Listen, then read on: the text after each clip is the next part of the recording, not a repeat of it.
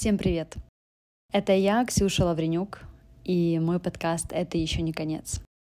Подкаст, в котором мои гости делятся своими историями, историями кризисных моментов жизни, которые сделали их мудрее, успешнее, сильнее и очень часто намного счастливее.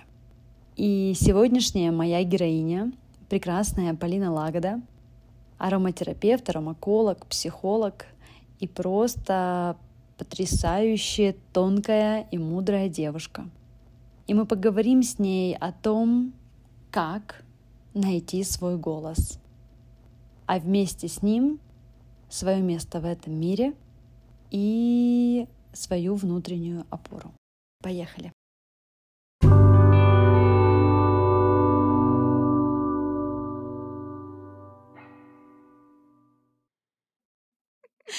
Привет, Полиночка. Да, привет-привет, дорогая. Я сразу хочу начать с благодарности. А, Во-первых, Вселенной за то, что каким-то магическим образом нас свела судьба. А во-вторых, высказать благодарность тебе, что в своем плотном графике ты нашла время и согласилась на длительный разговор, откровения с абсолютно незнакомым тебе человеком. Э, Для наших слушателей я хочу сказать, что у нас был перед этим разговор, наверное, двухчасовой о жизни и о жизни друг друга и о жизни в целом. И из этого родилась идея самого подкаста. Поэтому сегодняшний подкаст будет по-весеннему женственным и особенным. И начать этот выпуск э, я бы хотела с такого, казалось бы, простого вопроса. Кто ты, дорогая Полина? Благодарю, Оксаночка, тебя за то, что ты пригласила меня а, в этот подкаст. Для меня это а, очень приятно, очень а, ответственно, с одной стороны, с другой стороны, для меня... Нет, на самом деле не ответственно.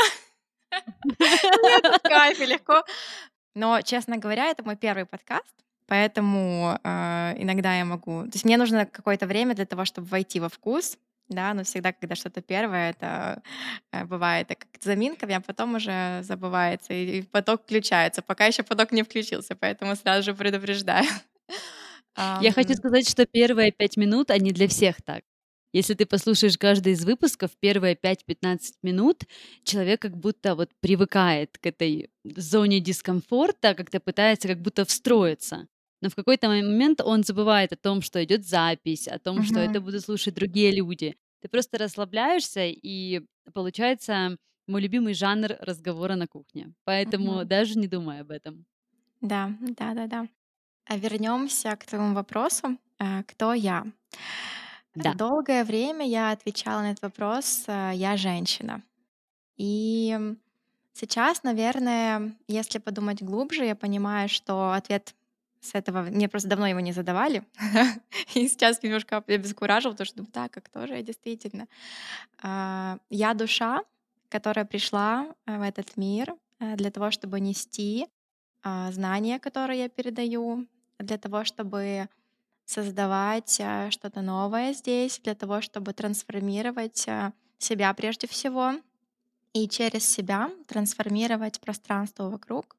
Потому что, да, мы приходим в женском теле, но если посмотреть глубже, на самом деле это душа, которая перерождается, которая была уже в разных телах, э, и мужском, и женском, и сколько всего там было, сколько всего этого опыта, поэтому а, сейчас это уже этот ответ уже глубже. Это прекрасный ответ. Мне очень резонирует этот ответ и это состояние. И на вот том созвоне, который у нас был до этого подкаста, мы с тобой говорили об образе хорошей девочки. Э, Мне вспомнилась фраза, которую я тебе сказала о том, что хорошие девочки не творят историю, и в первую очередь свою собственную историю. Поэтому я делаю вывод, что если ты пришла к этому состоянию, что ты хочешь трансформировать, помогать людям, да, меняться, менять их жизни, обычно человек приходит к такой цели, когда произошла с ним его глубокая и мощная трансформация. Мгм. И поэтому, так как у нас подкаст о каких-то кризисных моментах, они были абсолютно у каждого, мне бы хотелось узнать твою историю. как мы уже обсудили, скорее всего, этот выпуск будет называться «Как найти свой голос». Мгм. И каждый из нас так или иначе ищет свой голос, ищет свою тональность, ищет свой оркестр, ищет свою мелодию. У меня прям мурашки пошли, когда я это сказала. И у каждого она своя. Кто-то рок, кто-то, я не знаю, классика, да, кто-то сальса. Вот если бы ты себя сравнивала с жанром, что бы это было? Каким бы музыкальным жанром была бы Полина или ее Мгм. жизнь? А, знаешь, я тебе скажу, что моя, э, жизнь была бы в совершенно разных жанрах. И это то прекрасное состояние женщины, которое важно в себе раскрыть, то, что я в себе уже много лет раскрываю- это быть разной. Потому что быть разной для женщины- это быть, э, многогранной, да. Потому что в нас есть очень много всего, что скрыто внутри. И когда мы позволяем себе проявляться в совершенно разных аспектах, например, я создаю впечатление очень спокойного такого человека, который слушает классику и только классику. Ну, Но просто я помню я я если бы люди сейчас тебя видели, ты сидишь в розовом свитерке с красивой укладочкой, такой нежный нюд-макияжик, ну просто такая мимимишечка. По поэтому даже я подумала, что ты сейчас скажешь: "Я весна Вивальди", понимаешь? Вот. А я тебе скажу, что действительно очень разные состояния, очень разные настроения бывают. И какой-то период своей жизни я очень любила слушать "Металлику", и мне прям было кайфово людей удивлять этим. Потому что человек думает, Мгм. что я такая вся мимимишка, там только классику, знаешь, ну только что-то такое супер нежное, какое-то спокойное. А я они такие слушают, и раз вот у меня рок такой жесткий играет. Они такие: "Полина, это что?" И вот это мне очень сильно нравилось. А, ну, скажем так, да, прикольно, что они на это так реагировали, и вообще удивлять людей, вообще проявлять и показывать, что я разная. И в каждой женщине очень важно позволять себе разные состояния и пробовать и тестировать. И, а, в зависимости уже женщина, она вообще очень переменчивая, это как вода, да, мы такие текучие, у нас состояния меняются, то мы как лед, да, и там что-то одно, потом мы супер горячая вода, как кипяток, да, потом более такая прохладная. То есть это все разное. Потом мы становимся легкими, как пар, да, и это тоже, это все есть в нас внутри. И когда мы позволяем себе пойти в это, поисследовать себя, то наша жизнь наполняется яркими красками. И наш мужчина, который рядом находится, он тоже по-другому нас считывает. Мы становимся более интересными для него. Прежде всего, то, что интересно для себя, да, потому что я такая разная, я такая классная, да, и, конечно же, потом и внешний мир по-другому откликается, потому что это есть так. Вот, поэтому, а, в зависимости от состояния, настроения я могу быть всем. Единственное, что сегодня, да, се сегодня 20 марта, какая это мелодия? Мелодия. Что-то классическое. Может быть, даже не классическое, но инструментальное. Инструментальное я очень люблю, да, такое что-то нежное, приятное. Да, Хорошо. я очень люблю живую Давай музыку. Ой, а кто не любит? Это отдельный вид медитации. Мне кажется, это отдельный вид медитации. Давай вернемся в тот момент, когда у Полины не было своего голоса, когда она была в поиске. Мгм. Когда это было? Э, сколько тебе было лет и какие были жизненные обстоятельства? Мгм. А поиск мой продолжался очень долго. И, наверное, я скажу, если если быть честной, то он буквально закончился, может, как полгода назад или даже меньше. Потому что до этого я уже понимала, я еще 8 лет назад, наверное, я начала заниматься даосскими пра практиками в тринадцатом году, потом в пятнадцатом стала преподавать. И уже тогда я ощущала зов души, понимание у меня было того, что мое предназначение- это нести в этот мир женственность, помогать женщинам раскрывать свою природу, любить себя и так далее, и так далее.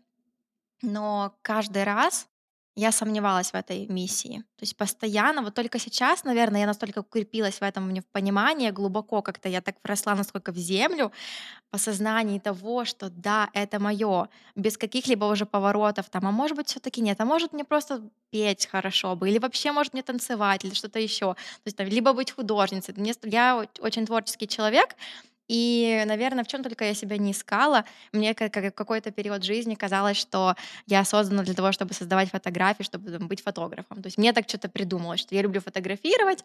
Потом я походила на курсы, я поняла, что нет, вообще-то мне это не интересно выстраивать эти все там ISO там и так далее. То есть я люблю просто фотографироваться. Когда меня фотографируют, вот это я люблю. Но чтобы быть моделью, тоже нет, потому что эта сфера достаточно специфическая. Э, и вот так вот э, методом проб и ошибок я искала себя, искала себя в разных направлениях, искала разные инструменты дополнительно. То есть очень долгое время э, эта деятельность, в которой я работала с женщинами, это была больше деятельность, которая, скажем так, второстепенная. Да? У меня была основная работа, и э, я все как-то не готова была пойти полностью в это, углубиться. И казалось, мне казалось даже так, я не то, что не могла, у меня было внутреннее ощущение того, что я не готова, что еще недостаточно, недостаточно хорошая, недостаточно умная, недостаточно там у меня много дипломов вообще там и так далее и так далее. И этих недостаточно было настолько большое количество, что я себя э, постоянно преуменьшала. Я дошла до того, что в какой-то момент я осознала, вау, я уже такой эксперт, я уже во мне столько всего есть, но обо мне почти никто не знает, у меня небольшое количество клиентов, я понимаю, что чек моей консультации, который я чувствую, ценность, которую я даю, она как для условно начинающего специалиста, ну не то, что начинающего, но просто так как мне не было потока людей большого, который стоит в очереди, да, ну какая-то не сильно соразмерная, и типа хорошо бы поставить поменьше, но поменьше оно не соответствует действительности, то есть я даю больше, чем, да, и вот с этим столкнулась. Поэтому поиски э, себя, они э, были очень долгими, да, если вернуться все таки ответить на твой вопрос. С чего же все начиналось? Э, начиналось все с того, что был период, когда я еще училась в школе, я была отличницей, все там было в порядке, ничего я за собой не замечала какого-то не такого. Но потом э, я переехала в Киев, я сама родом из Кривого Рога. Когда я переехала в Киев учиться на первый, в первый, на первый курс, э, я почувствовала, что сработала какая-то программа. Это сейчас понимаю, что она сработала, тогда я не понимала, что такое программа, вообще какие-то такие слова. Это для меня было вообще какой-то космос. Единственное, что э, я э, с самого там, еще со школьных лет, я, меня очень интересовала психология. У меня было уже полно книжек по психологии, и игры, в которые играют люди, и там про отношения, э, Алана Барбара Пис. Ну, в общем, там, то есть язык... Классика. Язык, да, вот эта вся классика. Я это изучала, любила, когда моим, моему окружению совершенно это было неинтересно еще тогда, но мне уже это было интересно и резонировало. Но это, в принципе, все, никакие ни тренинги, ничего я такого не погружалась, не изучала.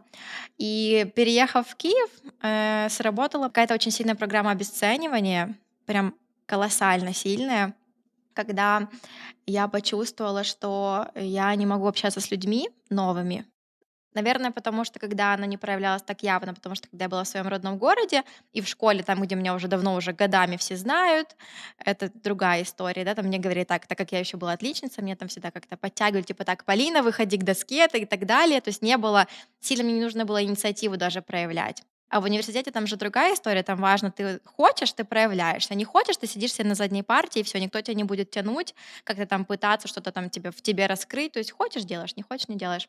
И тут я столкнулась с тем, что я не могу вызываться самостоятельно э, выйти, выступить э, у доски, что-то рассказать. Мне это было прям невозможно, потому что если я выходила, даже уже когда мне иногда вызывали, у меня сразу же был ступор, просто дичайший ступор.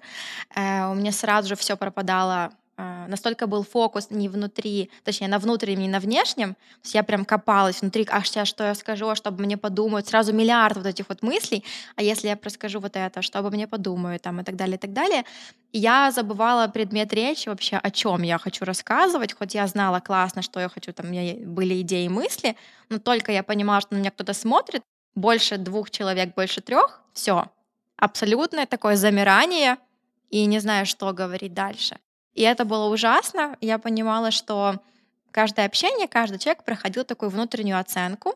Э, я понимала, что если он немножко там красивее меня, богаче, в чем-то лучше, э, умнее, какие-то у него есть степени там и так далее, и так далее. То есть что-то мне казалось, что немножко по какому-то параметру он где-то лучше, чем я.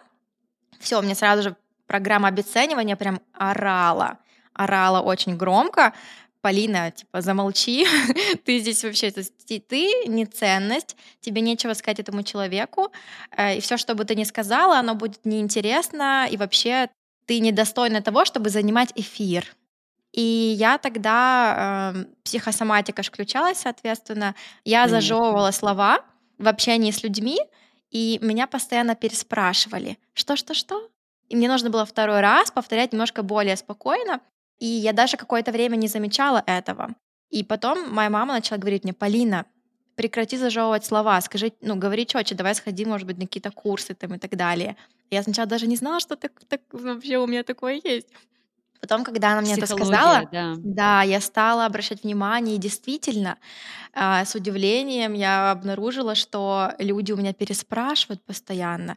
И я тогда еще больше закрылась в свою ракушку и думаю: "Блин, вообще настолько неприятно, вот мне постоянно что, что, что". И меня аж прям это начало в себе раздражать еще больше. А хочу спросить, ам, просто ты уже не первый человек, который говорит о том, что поступление в университет и переезд, вдруг триггерят какие-то программы и очень сильно меняют человека.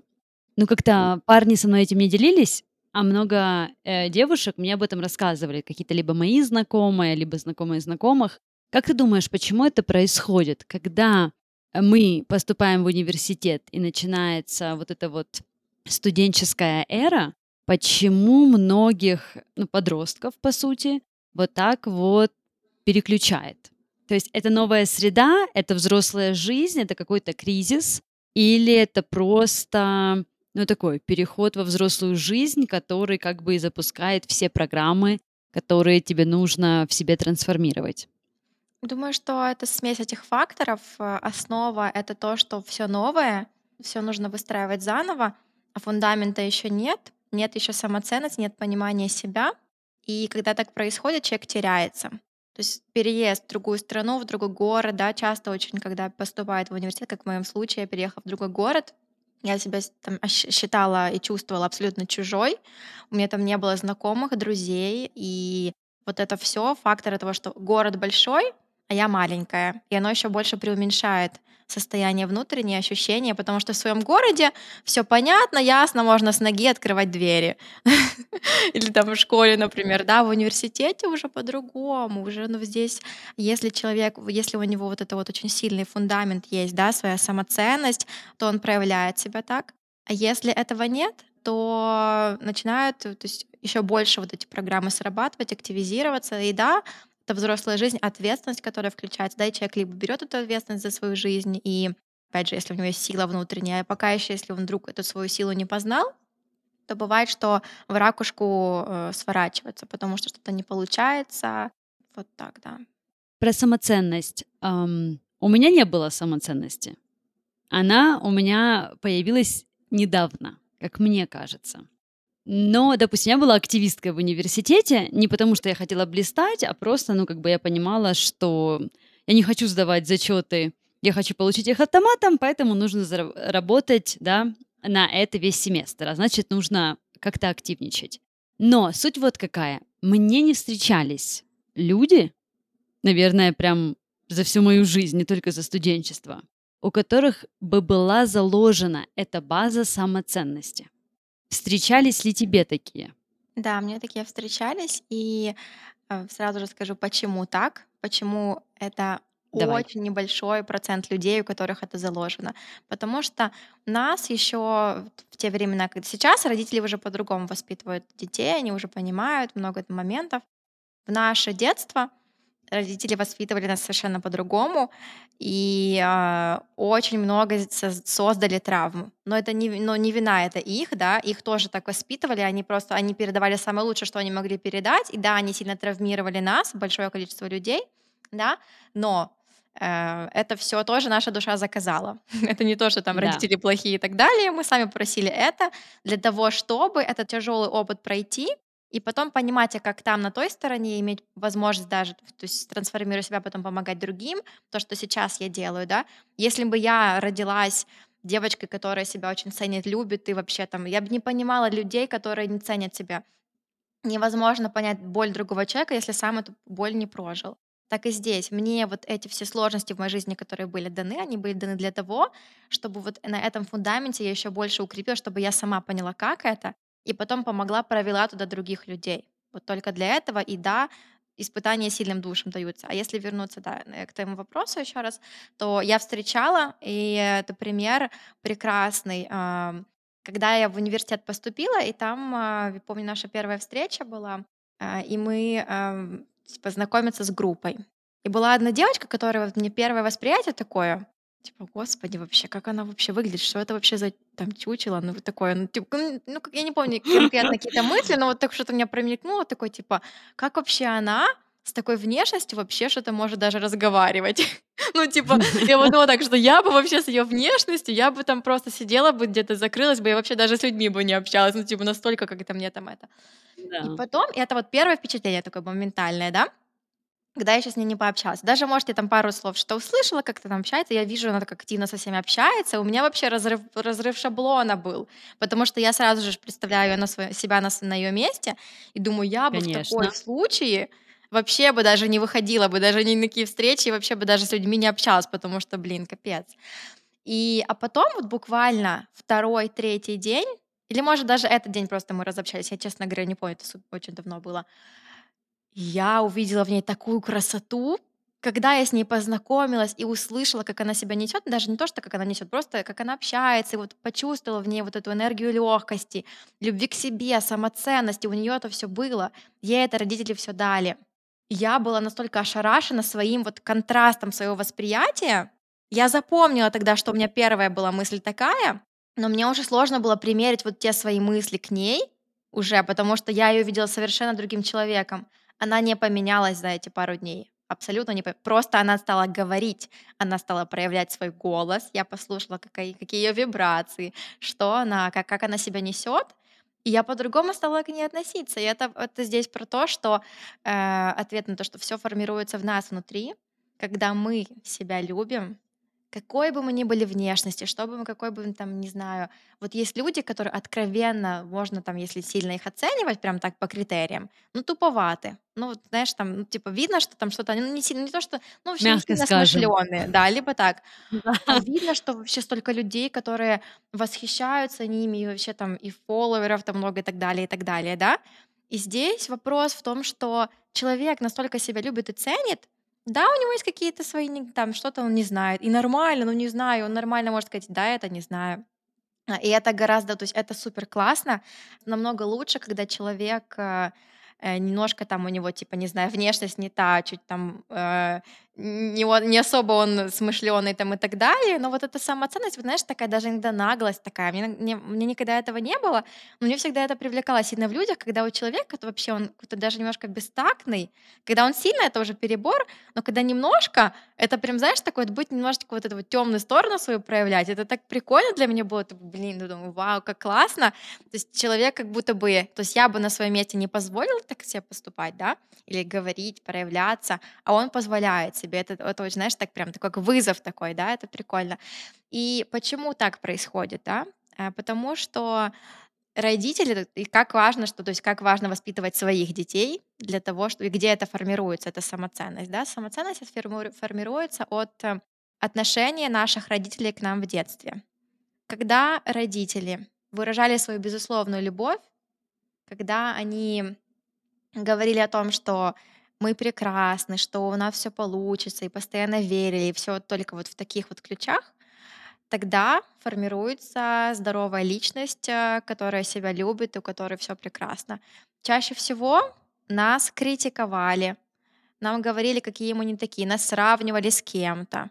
А вот Маша или Петя, вот, о, вот она, вот она такая, вот там вот она, и вот это, и вот это, а ты, ну, дотяни. И то есть они это делали с любовью, они это делали так, типа, мотивация такая, знаешь, Да, да, но это нифига не мотивация. Абсолютно нет, абсолютно нет. И они давно уже забыли.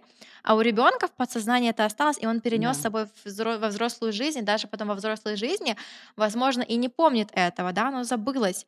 Но эта критика в подсознании, она остается, и она мешает, она не пускает нас идти в самопроявление. Вот, поэтому очень важно эту любовь давать. И опять же, Э, если сейчас ее нет, этой самоценности и любви, там родители, например, говорили, какая плохая, какая-то некрасивая, там и так далее, и так далее, то это все можно себе вернуть. После двадцати Конечно. одного года у нас полная ответственность в наших руках. Если до этого мы еще на нас влияют родители там и так далее, и можно как-то там типа спихивать, а там родители недолюбили, там еще что-то. После двадцати одного года все, мама и папа, они есть внутри нас, и это что бы там ни было, у нас важно, чтобы была внутри а, благодарность нашим родителям, а, тотальная, как минимум за то, что они привели нас в эту жизнь, в этот мир, и сколько они всего прожили, сколько они всего прошли и преодолели для того, чтобы не только наши родители, а вообще весь наш род, да, для того, чтобы мы Конечно. появились, и насколько не просто ребенка воспитать.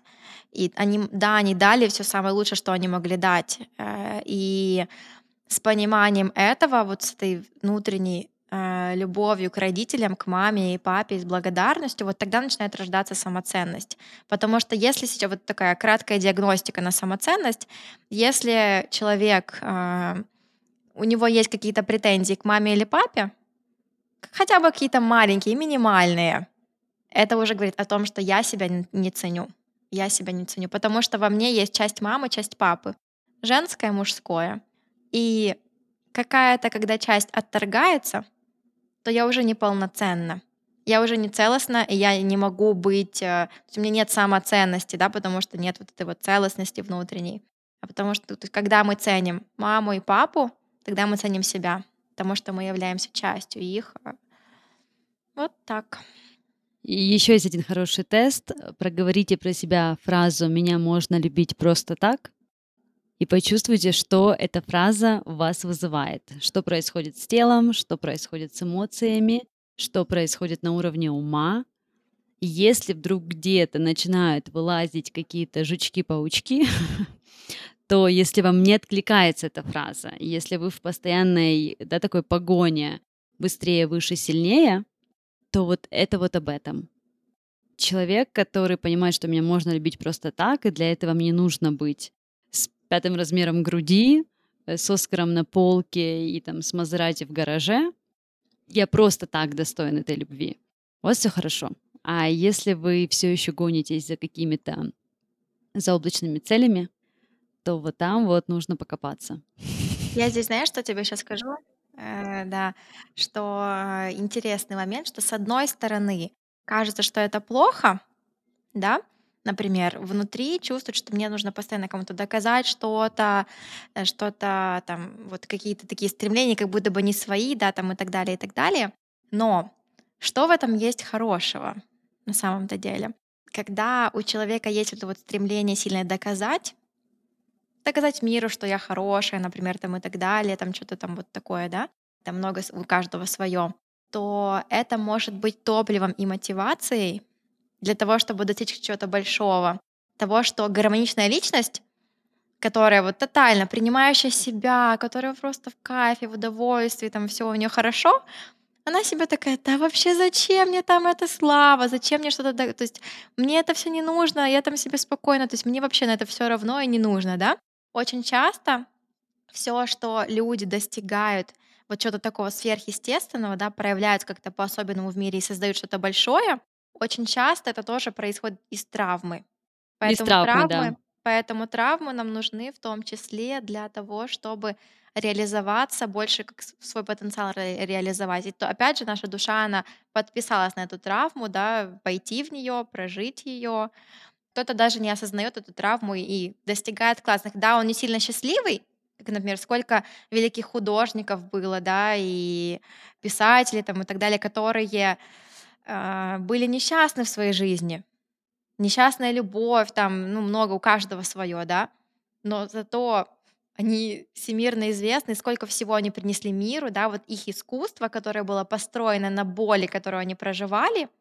Вот если бы не эта боль, это искусство не резонировало бы так обществу, оно бы не было таким ценным. Потому что человек, который просто в гармонии с собой, такой, ой, свет, и любовь, и там все. Ну, это как вот, например, женщина, которая родилась, ее сильно любили, у нее она там из богатой семьи, у нее все есть, да. Хочешь, не хочешь, скорее всего, это будет такая, скажем так, Инфантильная? Инфантильная, да, или такая пресная личность, знаешь, потому что она вот нет чего-то такого, что она прожила, и ей самой с собой будет некомфортно. Она будет казаться, что даже несмотря на то, что она может быть очень красивой, даже очень умной, начитанной и так далее, у нее все равно к себе будут какие-то претензии, чаще всего, там, что, ну, какая-то не, я там что-то недостаточно, то есть она не будет себе видеть уникальность, потому что она не будет ощущать свои силы. Силу свою можно ощутить, то, что я прожила и понимаю, да, мои внутренние сознания сейчас, что невозможно э, ощутить свою силу, не пройдя через какие-то сложности, боль там, и так далее. Э, потому что вот эта сила, она рождается в этом. Если смотреть на людей, которые реализованные, которые очень такие, прям видно, что это мощная личность, которая вот такая завораживает своей харизмой, и всем хочется смотреть и хочется быть таким человеком. Если отмотать назад, каждый из этих людей, они прошли что-то такое серьезное в своей жизни, такое преодолели. И именно это дало им вот этот ресурс внутренний и вот эту искорку, да, которая есть, искорку души, искорку личности, да, которая проявляется. К этому мы еще вернемся. Мгм. Давай эм, отмотаем время назад. Вот ты в университете, Мгм. боишься заявить о себе, боишься подать голос. Что ты предпринимаешь делать? Или как тебя направляет судьба?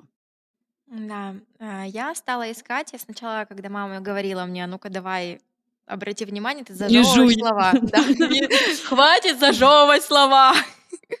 Я такая, я сначала такая, да я не зажевываю, типа, отстань от меня.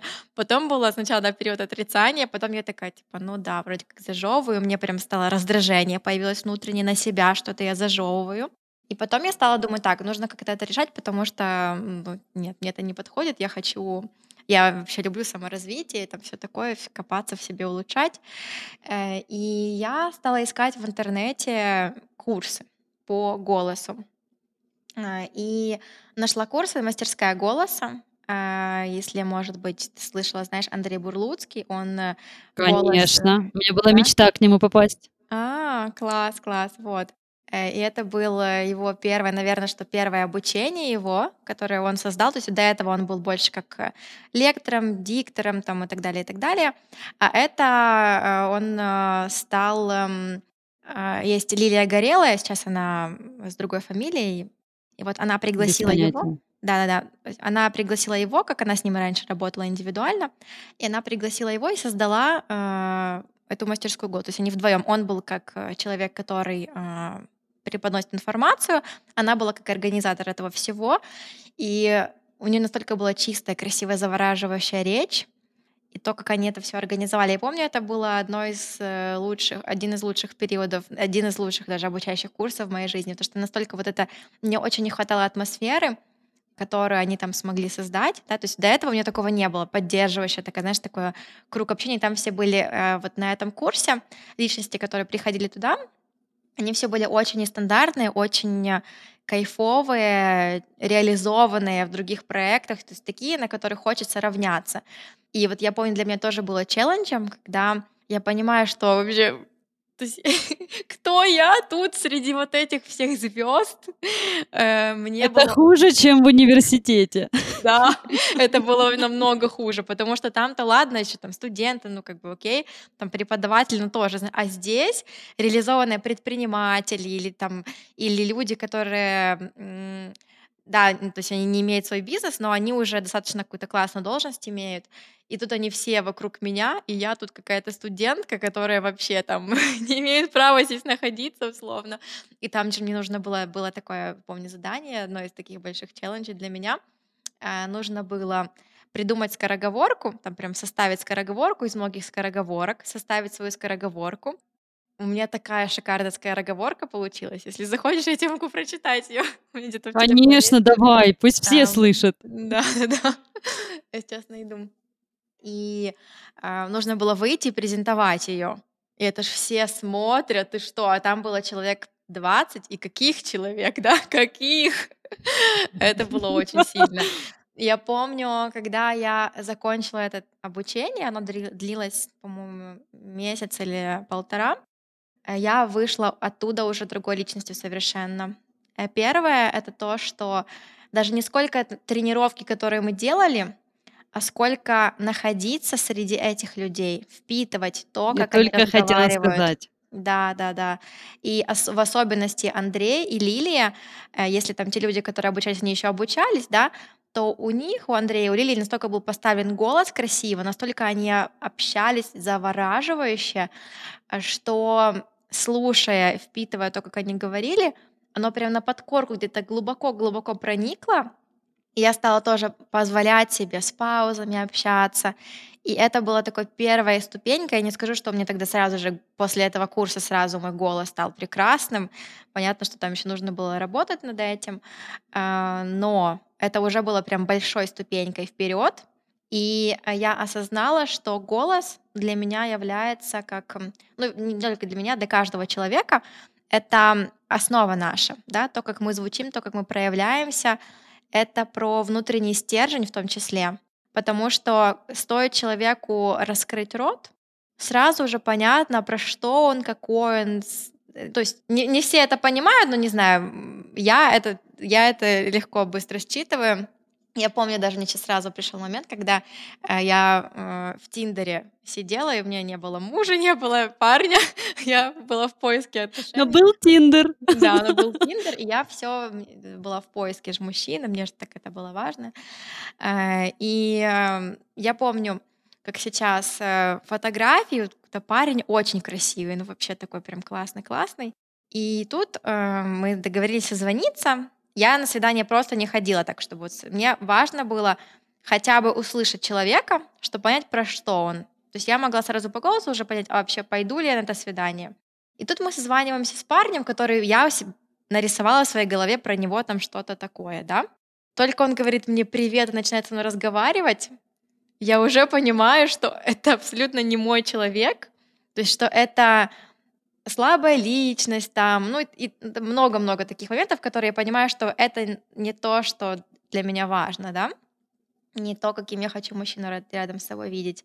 И это настолько интересно, так казалось бы, просто голос как будто, да, ну голос, сколько же всего еще есть, а голос это все, это наше все. Не просто так. Да, да. поэтому а... Э, работая с голосом, и опять же тоже интересный момент, что а голос это проявление состояния. Потому что голос сам по себе, да, и тут это как две части одного пазла. Можно либо с одной стороны идти, либо с другой. Например, когда мы работаем с голосом, мы влияем на состояние. Можно начинать с голоса. То есть голос это более такое материальное, да, то, что уже, скажем так, более, то, что уже проявляется в этом мире, да, то, что уже оно выходит из нас. А состояние рождается внутри.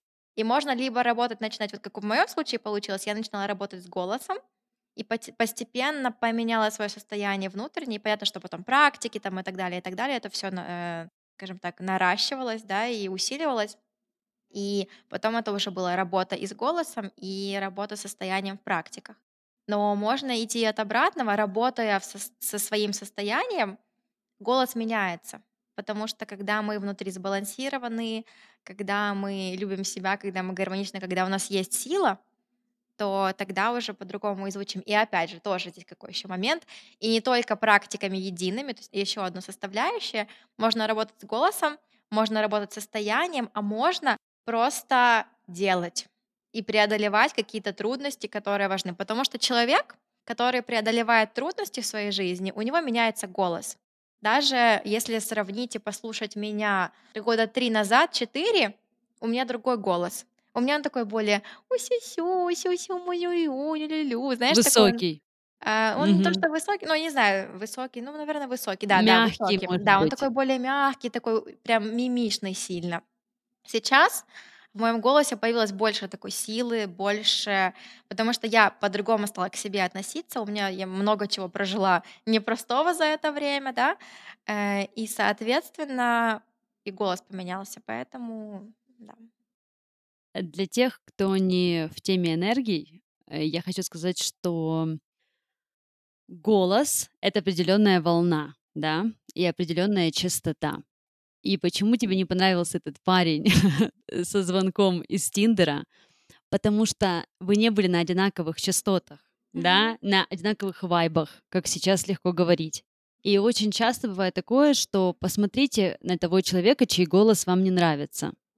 Чаще всего он не резонирует не то чтобы, да, там, слуховое какое-то восприятие, это чаще всего более глубинное, энергетическое невосприятие этого человека.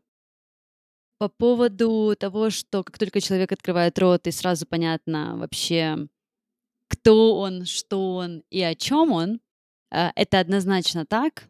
Э, я в сентябре начала работать в новом коллективе, там одни женщины, ну, как бы, мне не привыкать работать с женщинами, но суть в другом. Суть в том, что вот по вот этим вот small токам по утрам, допустим, там мы встречаемся в 8.45, в 9 мы открываемся. И вот за вот эти 15 минут в начале, вот о чем они говорят, мне сразу было примерно понятно, что происходит у них в личной жизни. И когда спустя как там несколько месяцев это все стало подтверждаться, да, там одна постоянно стала попадать в аварии, вторая там в больницу или еще что-то, и они, эти люди, они не понимают, почему у них так происходит. А я понимаю, что ну, ты не можешь плохо отзываться о своем муже на работе, да, и ожидать, что... То есть это она так отзывается о нем, а представь, что у нее в голове. Опять-таки, любая мысль — это волна, да, uh-huh. то, что она невидимая, не делает, не делает ее какой-то не такой существенной волной. Поэтому для наших слушателей я хочу сказать, пожалуйста, эм, дело даже не в том, как вы говорите. Дело в том, что вы говорите, что вы думаете и в какой форме вы думаете об этом или о том. Да, сейчас очень много хейта, э, и которые вызваны новостями, да, и текущей политической ситуацией. И это все сложно, это понятно. Но я всегда за то, что мы не животные, мы люди, а это значит, у нас есть сила воли, а это значит, что мы ответственны не только за свои поступки, но с недавних пор мы ответственны за каждую мысль, которая промелькает в нашей голове. Поверьте, во вселенском масштабе все записывается на этом большом жестком диске, и так или иначе вы будете нести определенную ответственность да, за те последствия, э, которые вы получаете в результате ваших мыслей. Поэтому все не так просто, как может показаться. Да, да, да, да. И то, что мы проговариваем, это то, что находится в нашем подсознании. Очень часто, а, работая с людьми, с командой, а, я отслеживаю, что бывает человек что-то говорит, говорит, я его останавливаю, говорю, а вот это вот так вот. Он такой, ой, да нет, я это не имел в виду.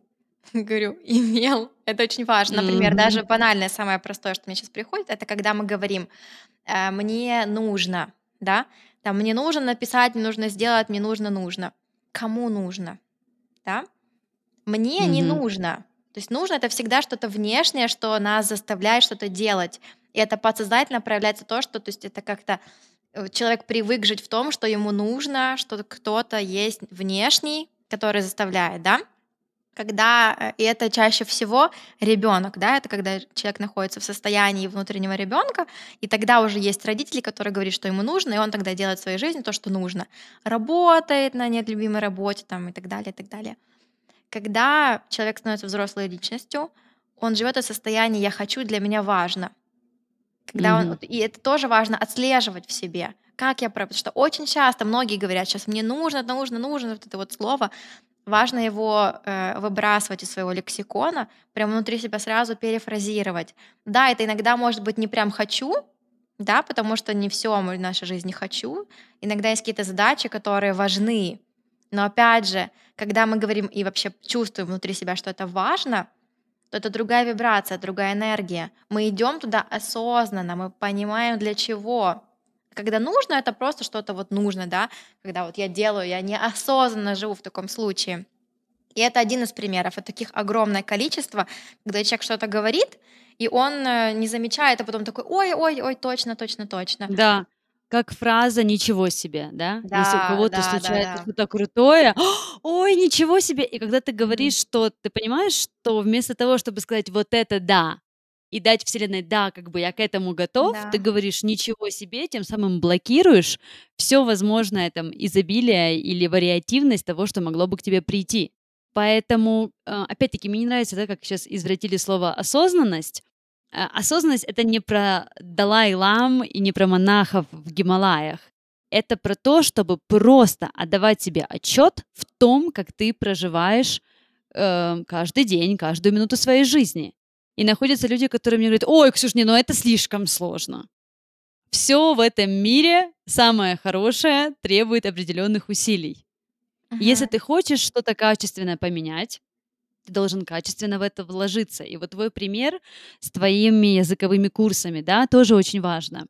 А насколько м, та среда, в которой мы пребываем, насколько сильно она может энергетически запустить в нас какой-то поток новых событий. То есть, грубо говоря, да, я не хочу прозвучать каким-то снобом, но если ты окружаешь себя или, или если ты общаешься с какими-то людьми, да, которые успешные, которые умные, которые с хорошим чувством юмора, так или иначе их энергия, в которой ты находишься, да, начинает немножко подтягивать тебя туда, к ним. Точно так же, как если ты постоянно в среде с какими-то нытиками, с какими-то людьми, которые постоянно жалуются, которые постоянно недовольны чем-то, конечно, так или иначе они будут опускать тебя энергетически, да, говорим, опускать да, тебя куда-то вниз. Конечно. И потом у тебя появляются вот эти вот мысли, да, о том, что виноват кто-то, но не я. Отсюда появляется недовольство, отсюда появляются болезни. И в итоге мы приходим к тому, что это вообще все не я, я, я, я, я, это просто так получилось. Нет. Да, мы всегда выбираем, с кем мы общаемся, как мы общаемся, и, соответственно, мы простраиваем какой-то свой путь. Поэтому вот как круто в твоей жизни появились эти курсы, и как круто, что ты напиталась вот этой вот энергией людей. Да, я уверена, что после этого у тебя явно произошел какой-то скачок в твоей жизни и в твоем мышлении, и вообще много в чем. Расскажи. Да, да, да. Хочу еще дополнить а, касательно вибраций и того, что а, когда мы взаимодействуем с кем-то, вообще наше общение это всегда обмен энергией. И если мы общаемся с человеком, с подругой, которая негативит, которая там что-то там плачет или что-то там она жалуется на кого-то другого, даже если мы просто в роли слушателя, то уже мы э, автомат... знаете, если есть такой процесс э, э, химический, называется диффузия, когда э, одно состояние проникает в другое, да, один материал проникает в другой. И в таком случае вибрации одного человека, то есть они гармонизируются, всегда, балансируются. Когда, если, например, мои вибрации высокие, человека очень низкие, я осознанно вхожу в этот контакт, или неосознанно, да, просто вот я вхожу в этот контакт э, продолжительный, то постепенно мы приходим к тому, что мои вибрации опускаются, его поднимаются выше. И если я иду в это осознанно и понимаю, что сейчас э, я могу этому человеку дать ценность, и для него это важно, для меня это важно. Мы договариваемся условно, да, внутри себя, мы понимаем, к чему, к чему я понимаю, да, что я готова сейчас опуститься ниже, да, по вибрациям, но передать, поделиться и так далее, это тоже окей. Но когда человек это делает неосознанно, когда он э, окружает себя людьми, которые в негативе, а потом не понимает, почему у него жизнь разваливается, почему э, было все классно, вот было все настолько офигенно, супер классно. Тут позвонила подружка, которая постоянно там что-то у нее проблемы какие-то, никак там сколько там, чтобы там какие советы ей не выдавай, все равно ничего не получается, да, и не работает. Позвонила эта подружка, и потом на следующий день почему-то все тоже стало плохо, да. Это про этот обмен, важно осознавать, а готова ли я сейчас. И иногда, да, это инвестиция в этого человека, да, энергетическая или же, например. То есть иногда важно этим делиться, да, если есть много, то почему бы не поделиться. Но когда для себя мало, ни в коем случае нельзя э, идти в то, чтобы еще дальше отдавать, потому что важно отдавать из того, когда уже переполнен человек. Эта женщина, она переп... ее сосуд переполнен, у нее столько энергии, столько любви, столько всего, и она прям не может уже, она хочет поделиться. И тут тоже интересный момент, что э, для меня был открытием какой-то какой период, что когда женщина наполненная, она, у нее много очень энергии, она такая вся, э, но она не проявляет этого вне, например, не знаю, э, в медитациях, практиках накапливает, накапливает, да, там может с мужем делиться, но все равно этого недостаточно, нужно что-то еще, нужно, например, эти знания реализовывать уже в мир, да, Она этого не делает, у меня такое было. Приходит событие или приходит человек, который эту энергию забирает. Эти люди называются энергетическими вампирами, и э, какой-то период времени я понимала, что такая думаю, блин, вообще уже пришел этот вампир энергетический, типа, как, ну, то есть у меня был негатив направлен в сторону этого человека внутренне, думаю, как вообще он смел у меня забрать мою энергию, вообще, чего это вдруг? Но потом я осознала, что вообще-то это я пригласила этого человека в свою жизнь. Я ответственна за то, что он пришел в мою жизнь, то, что забрал. И он вообще мне сделал пользу, да, то есть он, э, если гармонии Вселенной, если говорить о ней, да, то он пришел гармонизировал. потому, что у меня слишком много, я сама, я э, самостоятельно из своей воли не даю, да, я в созидание не направляю эту энергию, поэтому пришел человек, чтобы у меня подсобрать сливки, которых уже слишком много, и он пришел это забрать и подсветить мне, что все-таки важно направлять энергию в созидание, направлять ее в создание чего-то, да, что уже пора давно было бы создать, а я не создаю. Вот такой тоже интересный момент. Про осознанность. В какой mm-hmm. момент ты к этому пришла? Я поняла, что ты уже как-то, я так понимаю, в старшей школе, на первых курсах университета, ты стала интересоваться, заниматься психологией. Наши истории много в чем перекликаются, вот, кстати, удивительным образом. Потому что я не интересовалась этим в школе, э, со мной это случилось с моим переездом в Киев на первом курсе. У меня просто было очень много вопросов, я не знала, где на них найти ответы, у меня разводились родители, в общем, все было сложно. И я, как человек абсолютно не читающий, стала читать книги. Все про сознание, подсознание, да, там подсознание может все, фильм mm-hmm. «Секрет». То есть как раз была вот эта вот волна 2012 год, как-то это все вот как будто хоп и появилось. И с этого начался какой-то мой путь. Я как-то почувствовала, что, наверное, что-то не совсем так, как я думала раньше, или не совсем так, как мне об этом рассказывали. Как это случилось для тебя? То есть как случились даосские практики, как случилась осознанность, а, ароматерапия, вот это вот все. Угу. Осознанность, она, наверное, нарабатывалась годами, то есть не было такого, что она в момент появилась, я такая, о, я осознанный человек.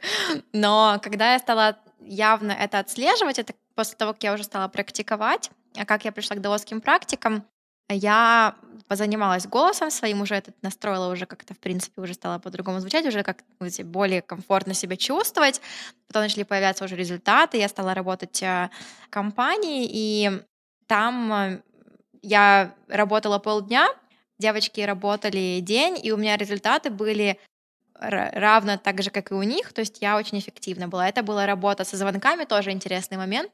Э, я еще с детства, э, если взять э, детский период, я помню, что до школы, по-моему, или все-таки начальная, может быть, школа, мне было очень как-то страшно, некомфортно звонить кому-то новому по телефону.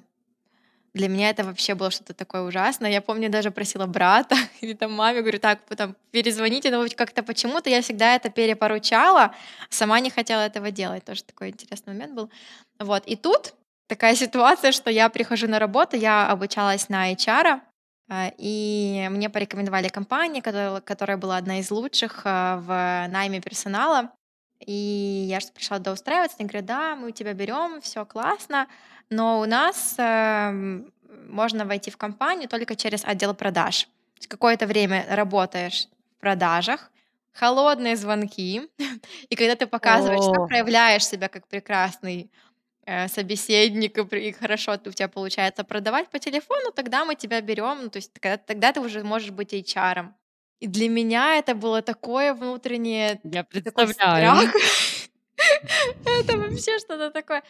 И я помню тот момент, когда я, я же такая, типа, ладно, окей, раз мы уже, я человек упертый, если я уже пошла во что-то, то есть я не могу сказать, то есть забояться и сказать нет, там, дать заднюю, это вообще не про меня.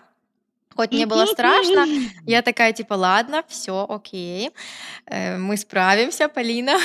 я помню этот первый рабочий день, когда, то есть сначала у нас были тренировки какие-то, еще мы не звонили, и там, может быть, через неделю первый день, когда начинаются звонки. То есть нам давали базу, и нужно было еще, чтобы ты понимала, пробиваться через секретарей к SEO или же к собственникам бизнеса. То есть это не да просто какие-то звонки, это вот так вот. И база, и база там такая была, что иногда были мобильные телефоны э, собственников, да, но чаще всего это были стационарные номера секретарей, и были даже такие звонки, когда, то есть эта база была достаточно старой, ей было лет пять, и было такое, что говорят, а этот человек умер. То есть вот Ого. так вот даже. То есть такая база была, да, прекрасная. Вот. И э, здесь же вообще тоже важно было настолько своим голосом заинтересовать человека в начале, что-то такое сказать, чтобы он не сказал, да иди ты вообще, типа, что, ну, представить себе, да, звонит какая-то конечно. девочка какому-то собственнику, у него там задачи, у него э, с- Бизнес. совещание, бизнес, там, то есть это вообще такая энергия другая, и тут какая-то девочка звонит, и я помню, когда я начинала, мне было, я, я настраивалась на этот первый звонок, наверное, несколько часов, вот это вот поднять трубку и сделать первый звонок, это было что-то такое, Это самое о- сложное. это очень сложно было. И потом, на удивление, я не помню, сколько времени прошло, но достаточно быстро я стала видеть, что у меня получается, и что со мной хотят общаться, и у меня такие друж- дружественные отношения выстраиваются. То есть не всегда понятно, что это не, ну, не в 100% случаев, да, там конверсия не, такая была высокая, но э, по сравнению в целом конверсии отдела у меня была очень высокая, классная, и я тогда уже поняла, что я, вот я помню тот момент, а, я почувствовала, что я могу все. Настолько я, вот как раз это было яркое преодоление этой боли своей, понимание того, что вообще-то я ничтожество, и вообще ничего не могу, и никто мне не будет слушать. И тут раз я вижу подтверждение, что меня слушают, я интересна, э, у меня прям был такой внутренний взрыв прекрасный, да, я такая, вау, как же Крутое это чувство. очень-очень крутое чувство. И вот в тот момент на этой яркости контрастов я помню свои мысли, э, что я могу быть кем угодно. Я, если захочу, я могу быть Мгм. пилотом самолета. Вот вообще абсолютно кем угодно, просто важно мое желание, и все. И тогда, да, такой был период в жизни очень классный. С одной стороны классно, с другой стороны я очень много вкладывалась, работала, и там у меня было не гармонично в личной жизни. И потом я вообще сказала, что нет, не хочу работать, а потом я начала сейчас, да, придем как раз вот здесь к практикам. Я почувствовала, что я слишком много в таких энергиях мужских, да, проявляться. Это знакомо. Это, это тоже это янская энергия. Давай А, так, для тех, кто не в курсе, потому что, возможно, не все слушатели будут осознанными, да? да. То есть мужские энергии, они какие? Они про целеустремленность, они про движение, они про какую-то такую вот целеполагание, где-то агрессию, где-то какую-то такую вот эм, силу, да? Мгм, Э, не мягкую, а такую вот твердую силу. Мгм, И нет ничего плохого. Ну, то есть и в мужчине, и в женщине есть и то, и другое, да. в зависимости от того, насколько сильно превалирует та или другая. Когда женщина на работе, э, да, когда вот она, особенно в продажах, я не знаю, или вот, допустим, как я ассистент менеджера, и мне приходится там иногда что-то кого-то где-то построить, это, по сути, есть эти мужские энергии, потому Мгм, что иногда тебе нужно быть где-то немножко жестким, чтобы донести какую-то мысль, чтобы как-то выглядеть в глазах да, своих работников в определенном свете. Но если женщина живет так постоянно, происходит шифт в одну сторону, а мне кажется, на территории бывшего Советского Союза это сплошь и рядом, когда женщины после там, той же Великой Отечественной все вытащили, вытащили, вытянули на себе, у нас закрепилось в генетической памяти этот опыт, и теперь мы думаем, ну, как бы, не мы все, да, но большинство женщин подсознательно понимают, что мужчине нельзя сто процентов доверять, потому что что? Он может умереть на войне, да, его могут репрессировать, убить, и я останусь одна. А значит, я должна быть на поготове, э, уметь защитить себя, защитить потомство и еще и заработать. И мгм. вот так вот мы все бессознательно жили, живем. Я думаю, что с тем, что происходит в Украине, там идут какие-то новые намагниченные состояния.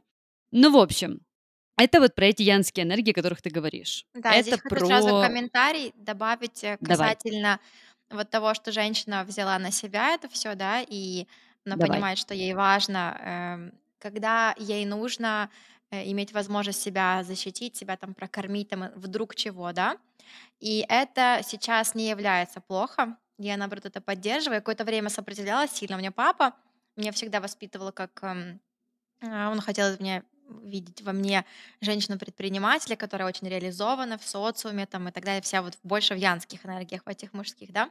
Когда я начала заниматься тотскими практиками, я переключилась тотально в женское, такой контраст, у меня был shift полностью туда, и я, у меня было в полном отрицании мужское. То есть я нет, я Подожди, давай, женщина, рассказы- мягкая. давай расскажем про что женское. Вот Да, мужское я да, хорошо, рассказала, про- да, да. освети, о чем Сразу женское. ра- расскажу о том, еще раз, чтобы более понятно, инь и ян, да? Что это за Да. состояние? Это мужское и женское. Мы живем в мире, в двойственном мире, когда есть день, есть ночь, есть черное, есть белое, да? Вот все эти контрасты, вот это все про инь и ян. Янское — это проявленность вовне, это солнце, это э, движение активное такое вперед, это э, если брать э, расположение, то это вертикальное положение, когда такой вот как столб энергетический, да, вот это все про ян. Инь — это наоборот, это темная сторона, это теневая сторона, это луна, если ян — это солнце, инь — это и луна, это наше женское, это какое-то такое вот э, что-то скрытое даже иногда, это про мягкость, это про, э, если, например, мы говорим тоже, ян — это огонь, то инь — это вода. Это про горизонтальное положение, да, потому что мужчина, он наполняется энергией, когда он находится в вертикальном, когда он движется, когда он преодолевает препятствия какие-то, вот это все его наполняет. Женщина наполняет наоборот, как ни казалось бы, странно, горизонтальное положение, когда она лежит. Вот тогда она наполняется по-настоящему. А, И вот, собственно, вот эти контрасты можно найти, вот эти все антонимы, которые есть, да, э, можно абсолютно понять, что это инь и ян, да, найти. Вот что, то, что у каждого есть предмет, а у каждого состояния есть тоже его инь и ян, и можно, проанализировав, понять, что же это, да. Вот, собственно, опять же, инь — это тишина. Это даже вот абсолютная тишина. А ян — это проговаривать, это голос, да, это проявленность, как я уже сказала ранее. Поэтому эм, вот не помню, к чему мы... э, Почему ты не против того, чтобы а, женщина не вот против, да. сейчас И какое-то время, активничала? да, какое-то время я была очень противником этой идеи, что важно, чтобы было все в балансе. Мне всегда папа говорил, Полина, мы живем уже в другом мире. Женщине важно уметь за себя постоять. Женщине важно, чтобы в ней эти были качества проявлены. Я такая, да ты ничего не знаешь. Мне важно, я вообще в женском теле, мне важно быть максимально в женских энергиях. Это все мужское, оно не о том. И я в себе таким образом забила свою внутреннюю женщину. Э, Я искаженно поняла дао- не даосские, а в целом жен- женственность, женские практики. И я пошла в другую, контраст, да, то есть, получается, другой полюс. Я сначала была в янских энергиях, такая вся проявленная, активная, а потом я такая, блин, нет, это меня разрушает. И я пошла тотально сразу же в другую, в другой полюс.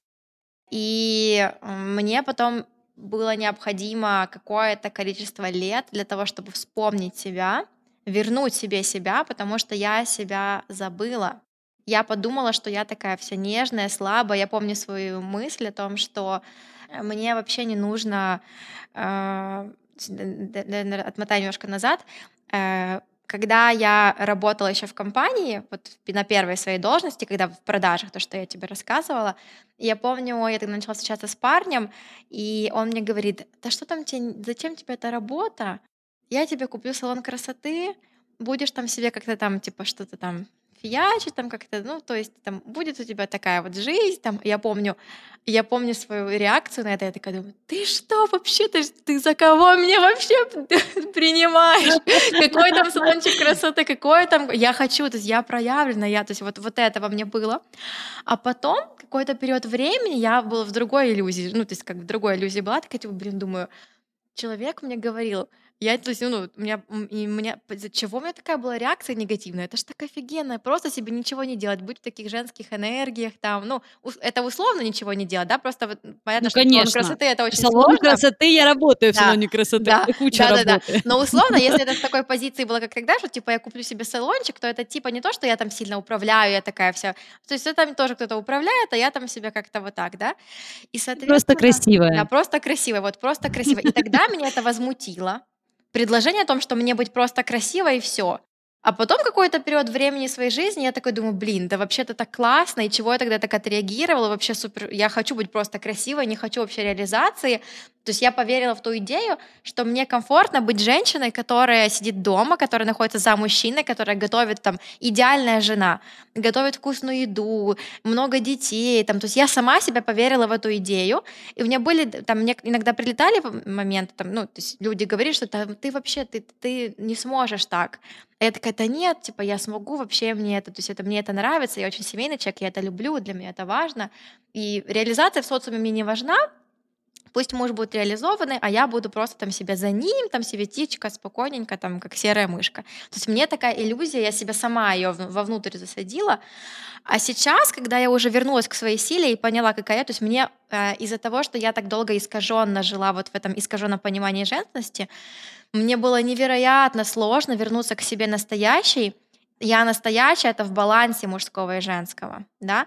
И это не, конечно же, не 50 на 50, то есть я не из тех женщин, которые за вот эту идею, типа 50 на 50, там все, там типа мы одинаковые, там, и вот эта идея к тому, что мир идет к тому, что будет э, мужское и женское, это как, я не помню, как это называется, но, в общем, когда это что-то вот такое, как типа оно, да, там и мужского на 50, и женского. Ну да, я тоже это... против этого. Я тоже да, против этого, да, да, да простят да. меня все феминистические да. настроенные женщины. Да. Угу. Но в то же время вот ощущать этот баланс и уметь переключаться, потому что я для себя поняла вот то откровение, что невозможно, эм, когда мы, э, вот есть течение какое-то, какое-то направление, да, и они учат, вот там, типа, женщине важно быть такой, а мужчине важно быть такому, вот это вот так, вот так, вот так.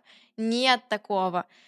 Все настолько индивидуально, у какой-то женщины предназначение ее быть мамой, создавать уют, и она там раскрывается в ее, вот ее душа раскрывается в этом наилучшим образом. Но есть женщина, которая пришла сделать вот этот мир, э, привнести что-то такое более социальное, прям вот какие-то сделать. Даже женщина, которая сидит и воспитывает ребенка, она тоже большой, огромезный вклад делает, потому что она растит душ, да, там, если это несколько детей, тем более, да, она эти личности создает так, что потом, ну, то есть она вкладывает в них всю себя, и потом они э, несут это в мир что-то, да, и так далее. То есть там тоже целая большая, огромная работа.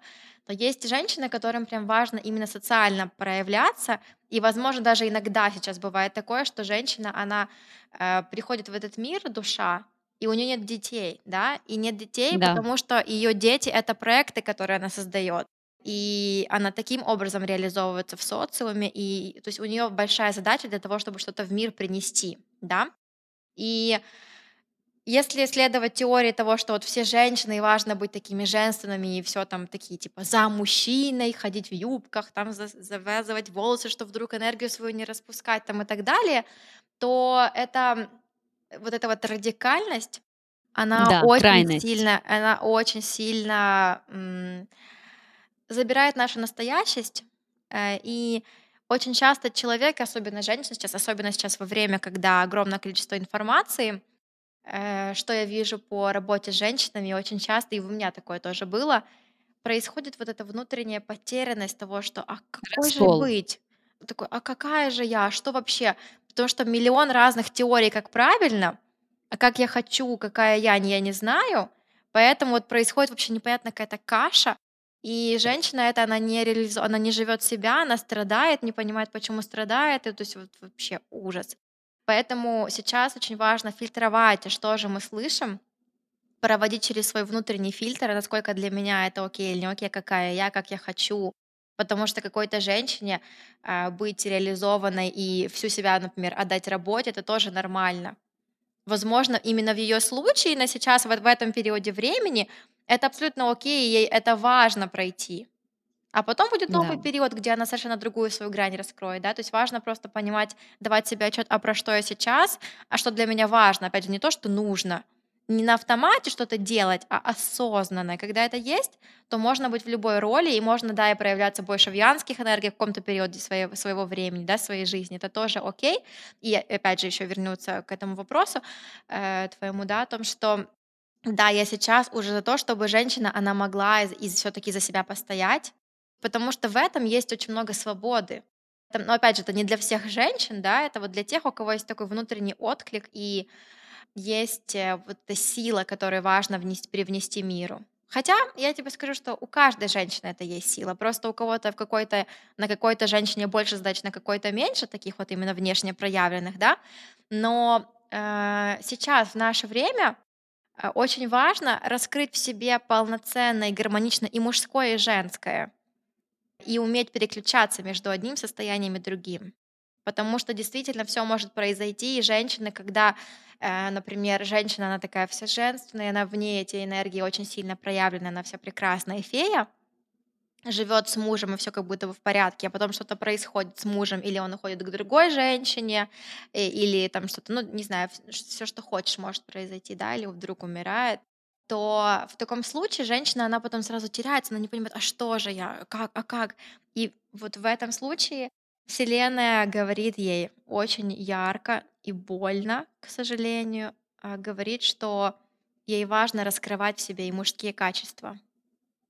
Ей важно проявляться э, и уметь за себя постоять и быть тоже. То есть, когда мы полноценны, когда мы ищем и там хотим встретить мужчину, создать отношения не потому, что мне, например, я не умею зарабатывать деньги, или там, потому что я, например, не знаю, как там все организовывать, и вот для этого мне нужен мужчина, я такая вся хорошая, буду там готовить, все такое, да.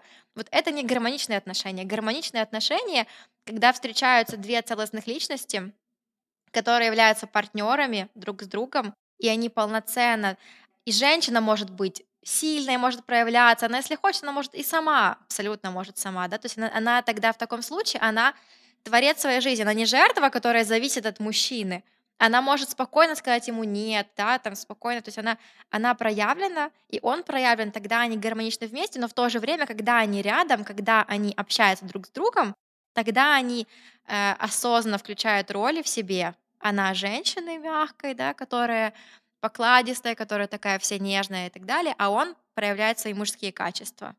Вот это видели. Но тоже этим можно меняться, это иногда бывает по-другому, иногда у нас включаются какие-то там, знаешь, вот хоть даже осознанность есть, но у меня тоже в отношениях так бывает, я включаю, я не знаю, в на потоке таком, я там что-то, а потом такая, блин, вообще, Полина, ты успокойся, ну что ты вообще как этот, вот поэтому... Ты знаешь, я очень рада, что мы это затронули, потому что у меня сейчас на моей учебе квантовой психологии мы как раз изучаем выход за полюса. Мгм. То есть это когда тебя учат смотреть на ситуацию, не раскачивая маятник хорошо, плохо, счастье, там, горе, да, а когда ты выходишь за эти Мгм. полюса, когда ты Да. понимаешь, что по сути у всего как бы один источник, и у добра, и у зла, Мгм. да, у хорошего и у плохого. И это вот так вот очень как-то, знаешь, как твой компьютер под названием мозг зависает, и он не понимает, как, как такое может быть. И очень много вот, конечно, в основном женщины, да, у нас на потоке, и вот у многих вот это вот определенная потерянность. Когда мы начитались куча всего в интернете, так, а могу ли я быть мамой и при этом работать? А если я буду работать, будет ли меня любить муж? Но если я буду только с мужем, я, не, скорее всего, не буду до конца счастлива, понимаешь? И когда мы заходим в сессию, оказывается, что в ней произошел раскол, да, вот этих вот разных ее частей. Ты не можешь из этих семи частей выбрать самую сильную, самую лучшую. Это как из радуги выбрать только один цвет, да, который вот делает ее радугой. Но это же глупо. Да, радугу делают радугой все семь цветов. Да. Точно так же, как тебя делают тобой все твои проявления. Просто нас учат делить их на хорошее и плохое, на социально как бы approved, эм, Приемлемое. как приемлемое и нет. И поэтому внутри каждого из нас и в мужчин, ну то есть мы просто говорим за женщин, потому что мы это лучше знаем, но вот то, что я вижу и, и на сессиях, и там на каких-то своих друзьях, с кем у нас доверительные отношения, каждый из нас, независимо от пола, проходит какой-то кризис. Да, последние года три точно. Когда мы все чаще задаем вопрос, так а кто я, с чего мы начали, зачем я здесь, что я вообще делаю, как я проживаю, и так ли я проживаю, как я хочу проживать. И вот это вот самый главный вопрос, да, не начитаться каких-то гуру, учителей, наставников, а именно понимать, отзывается мне это или нет. Но чтобы это понять, должна быть честной с собой, должен быть фундамент, о котором мы с тобой говорили, да, о самоценности, о, о честности с собой в первую очередь, потому что очень много людей на самом деле не отвечают себе честно на вопросы. Они не то, что другим не отвечают честно, они себе не отвечают честно. И фильтр не будет настроен стопроцентно, если вот эти вот настройки где-то лагают.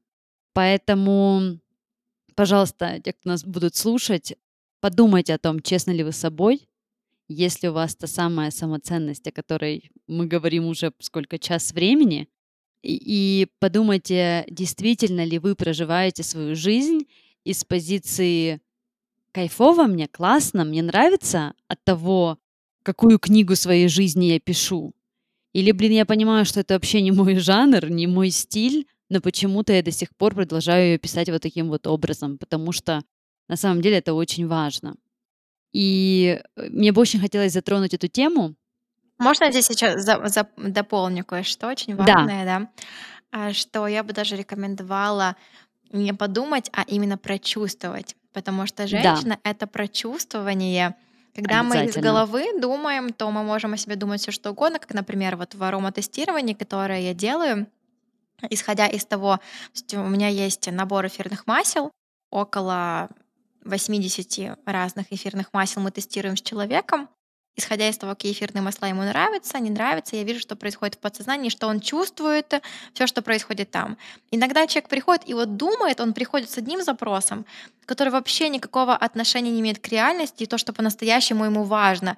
А если бы он умел чувствовать себя, да, если бы она, чаще всего с женщинами работаю, э, если бы она чувствовала себя, то она бы была соединена с этим запросом, она бы сразу же понимала, что для нее важно, да, и шла в это. Но чаще всего там первую, первую часть э, сессии работы мы э, глубоко идем вообще в том, что истинное, какой, какой же истинный запрос, да, мы отправляем то, что вот есть в уме, то, что я надумала там себе, думаю, думаю, в сторону, да, а что же я чувствую, а что же для меня важно по-настоящему, потому что наша интуиция, она живет э, в нашем животе, да, в это теле, в в теле, теле. да, в теле, особенно если брать точнее, это в животе, это два пальца ниже пупка между пупком и позвонком, это наш нижний дантянь э, в даосским- даосских практиках, э, кто знает, знает это место. Э, И, собственно, вот там э, живет наша сила, наша интуиция, и именно оттуда важно принимать решения и ощущать, а какая я, а что я, потому что думать можно, вот как раз эти мысли, они сбивают часто, потому что Да, думается вот и вот это, и вот это, и вот это, и вообще как и тут еще социум, да, как-то что-то говорит, и оно вот эти, оно может запутать.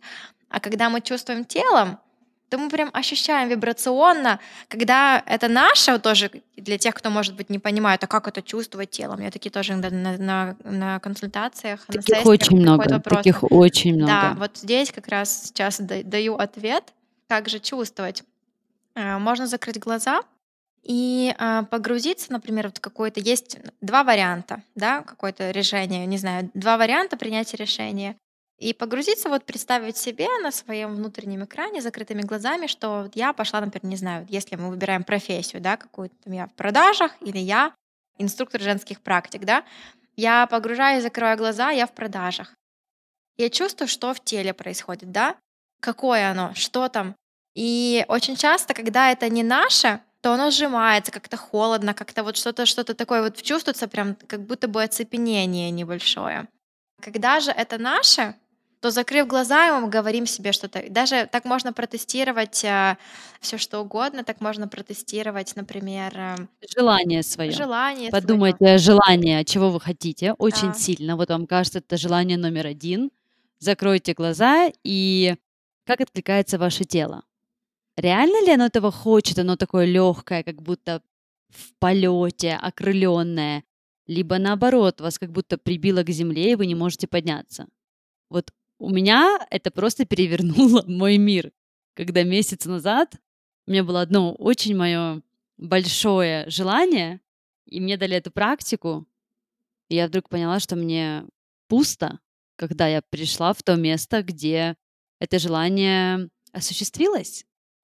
И на мое на шокирующее состояние мой учитель мне сказал, Ксюш, ну так это не твое желание. Оно навязано тебе обществом. Да. И я подумала, что? Но потом я еще раз это представила и поняла, что да, это все было прописано какими-то внешними а, да, обстоятельствами. Это не, это не мое нутро. Мгм. И очень много мудрости заключено в языке, в поговорках, в каких-то песнях, в сказках. У нас нет а, никаких поговорок «живи по уму». У нас есть поговорка «живи по сердцу». Потому Да. что оно в теле, а тело всегда знает. Тело всегда предчувствует заранее. И вы будете шокированы, если у вас произойдет этот контакт с телом хоть раз, вы потом его, во-первых, не потеряете, а во-вторых, вы будете шокированы, насколько это инструмент, который под рукой, который всегда готов вам служить, но вы к нему не прислушиваетесь.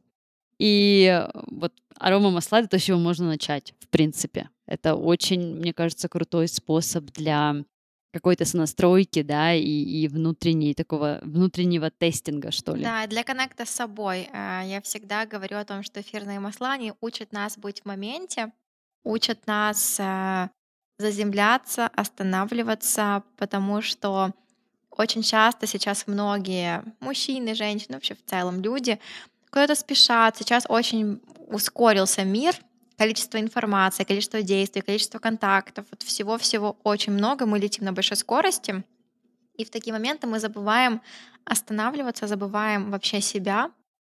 А, Мы а, начинаем от а, а, того, что постоянно какие-то потоки, потоки, потоки, мы только вот быстренько там где-то там встречи, пришли домой, быстро поели, быстро спать, дальше утро, там и вот так вот постоянно каждый день. И а, когда происходят какие-то небольшие, небольшой период времени коннекта с собой, как будто бы вот тишины, да, то эта тишина настолько невыносима, что человек начинает смотреть сериалы, смотреть какие-то другие новости там, и так далее. Он не может быть просто с собой в контакте, не смотрит вовнутрь себя абсолютно. То есть он всегда чем-то занят мозг, чем, о чем-то он там думает, или каких-то проблемах, каких-то еще о чем-то, да. Эфирные масла, когда мы с ними взаимодействуем, мы берем баночку, например, у меня есть здесь баночка, мы берем ее, капаем на ладошку и погружаемся, растираем так буквально немножко и делаем сухую ингаляцию. Делаем глубокий вдох и выдох. И сразу же моментально меняется состояние внутреннее. Моментально, потому что мы погружаемся в себя для того, чтобы воспринять аромат. У нас пропадают мысли, пропадает все, что как-то во внешне отвлекало нас, и мы находимся здесь и сейчас. И это настолько ценно. Эфирные масла, они работают, опять же, тут очень важно отметить сразу же, что это не про арома масла, которое из аптеки, или какое-то еще другое. Э, Я работаю в своей, э, с клиентами и вообще в своей практике с эфирными маслами Дотера. Это сейчас лидер рынка эфирных масел. Это одни из самых чистых эфирных масел, и Дотера сейчас э, у нее самый большой объем э, на рынке, да, это то количество эфирных масел, которые она производит, и в то же время качество, которое она, э, она производит, какое, которое она создает. И это те масла, которые эфирные масла терапевтического класса, они меняют наше состояние. Это не просто запах и приятный аромат, это глубокая работа с нашим состоянием. Есть специальные бленды эфирных масел, которые называются Forgive, Passion, Cheer, это на русском языке скажу, прощение, э, страсть, э, радость, э, покой. И это не просто маркетинговое название баночек. Вот у меня сейчас, например, я вдохнула Passion, да? Мгм. И это не просто название этого масла, этого бленда. Это то, что оно дает Состояние. состояние и то, что оно помогает глубже погрузиться в это и прожить. Если эфирное масло Forgive, то оно прям помогает погрузиться и даже вспомнить, соединиться с той болью, которая есть, какая-то обида, и прожить ее. В альфактотерапии я аромаколог альфактотерапевт, и что это такое, да, чем отличается оно от ароматерапии? Ароматерапия — это все то, что работает с нашим телом. Ароматерапия учит нас, как э, работать с какими-то ранками, порезами, э, горло болит, э, спина болит, э, ну, в общем, То есть там физическими, все, что, да, физическими все, какими-то. все, все, что связано с нашей физикой. Аромакология, она помогает нам работать с нашими эмоциями, с нашим состоянием, и она изучает то, как эфирные масла влияют на наши эмоции. Э, Энергия. И исходя из того, какие эфирные масла нравятся мне, какие масла очень сильно откликаются. Это вот у каждого, как мы, у всего в мире есть своя вибрация, своя энергия, свой, свой резонанс. Да? И у каждого эфирного масла, у каждого растения есть э, своя вибрация, которая были проведены исследования, и было определено, какая вибрация какого масла работает с какими эмоциями, с, какой, с каким состоянием. исходя из того, какие масла человеку нравятся очень сильно, какие не нравятся, какие в отрицании, тоже уже можно очень много чего сказать по тому, что происходит у него в подсознании. И, соответственно, когда есть запрос на что-то, Э, на какое-то состояние, дать ему даже и продиагностировать, насколько это запрос вообще из головы или из тела, потому что бывает из головы один, а телу нужно совершенно другое, противоположное. Это тоже очень интересно. Да, а альфактотерапия, она работает с опытом, который записан в нашем подсознании, потому что эфирные масла напрямую, когда мы вдыхаем, идет сразу же связь с нашей лимбической системой, а именно там хранятся все наши эмоции, все наши воспоминания, и э, таким образом вот все оно запаковано там в таких маленьких как будто бы сосудиках, да, этого, если так можно свизуализировать внутри себя, э, и э, в таких капсулах, которые находятся внутри, и мы не знаем, но они на нас влияют. А это негативный опыт прошлого, который засел там, и как только мы э, что-то похожее встречаем в своей жизни, он сразу же включается этот опыт, и он на нас влияет. И э, альфактотерапия позволяет работать с этим состоянием. Она позволяет с помощью аромата соединиться с ним, то есть мы можем работать либо с негативным состоянием, то есть, например, какая-то боль, да, травмирующая ситуация, и человек, когда вдыхает это масло, у него прям идет реакция слезы, да, какая-то боль. А в таком случае можно с помощью этого эфирного масла погружаться, прожить скорее эту боль, то есть проявить ее вовне, подсветить ее и таким образом освободиться, потому что до того момента, пока оно в подсознании у нас находится, и мы не знаем, что оно на нас влияет, оно продолжает нас влиять. Как только мы осознаем, что ага, вот это вот так вот, и даем этому место быть в нас, признаем это, проявляем, а, выводим извне, да, из себя выводим, тогда оно рассеивается, но уже перестает влиять на нас.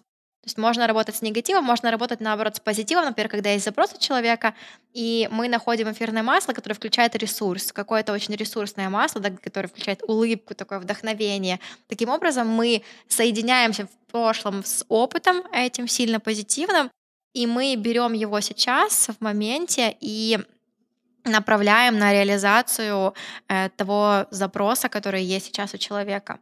Это глубочайшая наука, которая альфактотерапия и аромакология, она достаточно новая, да, ей всего лишь 20 лет, э, но э, те исследования, которые уже были проведены, и то, как она работает, и то, какие результаты она показывает, это что-то невероятное. Я человек-исследователь, и я всегда в поиске наилучших инструментов для работы с собой, для работы со своими клиентами. Мне всегда, начиная с даосских практик, даже мы, кстати, не поговорили, от чего я задала вопрос и до сих пор на него не ответила. Ну ничего. Ничего страшного.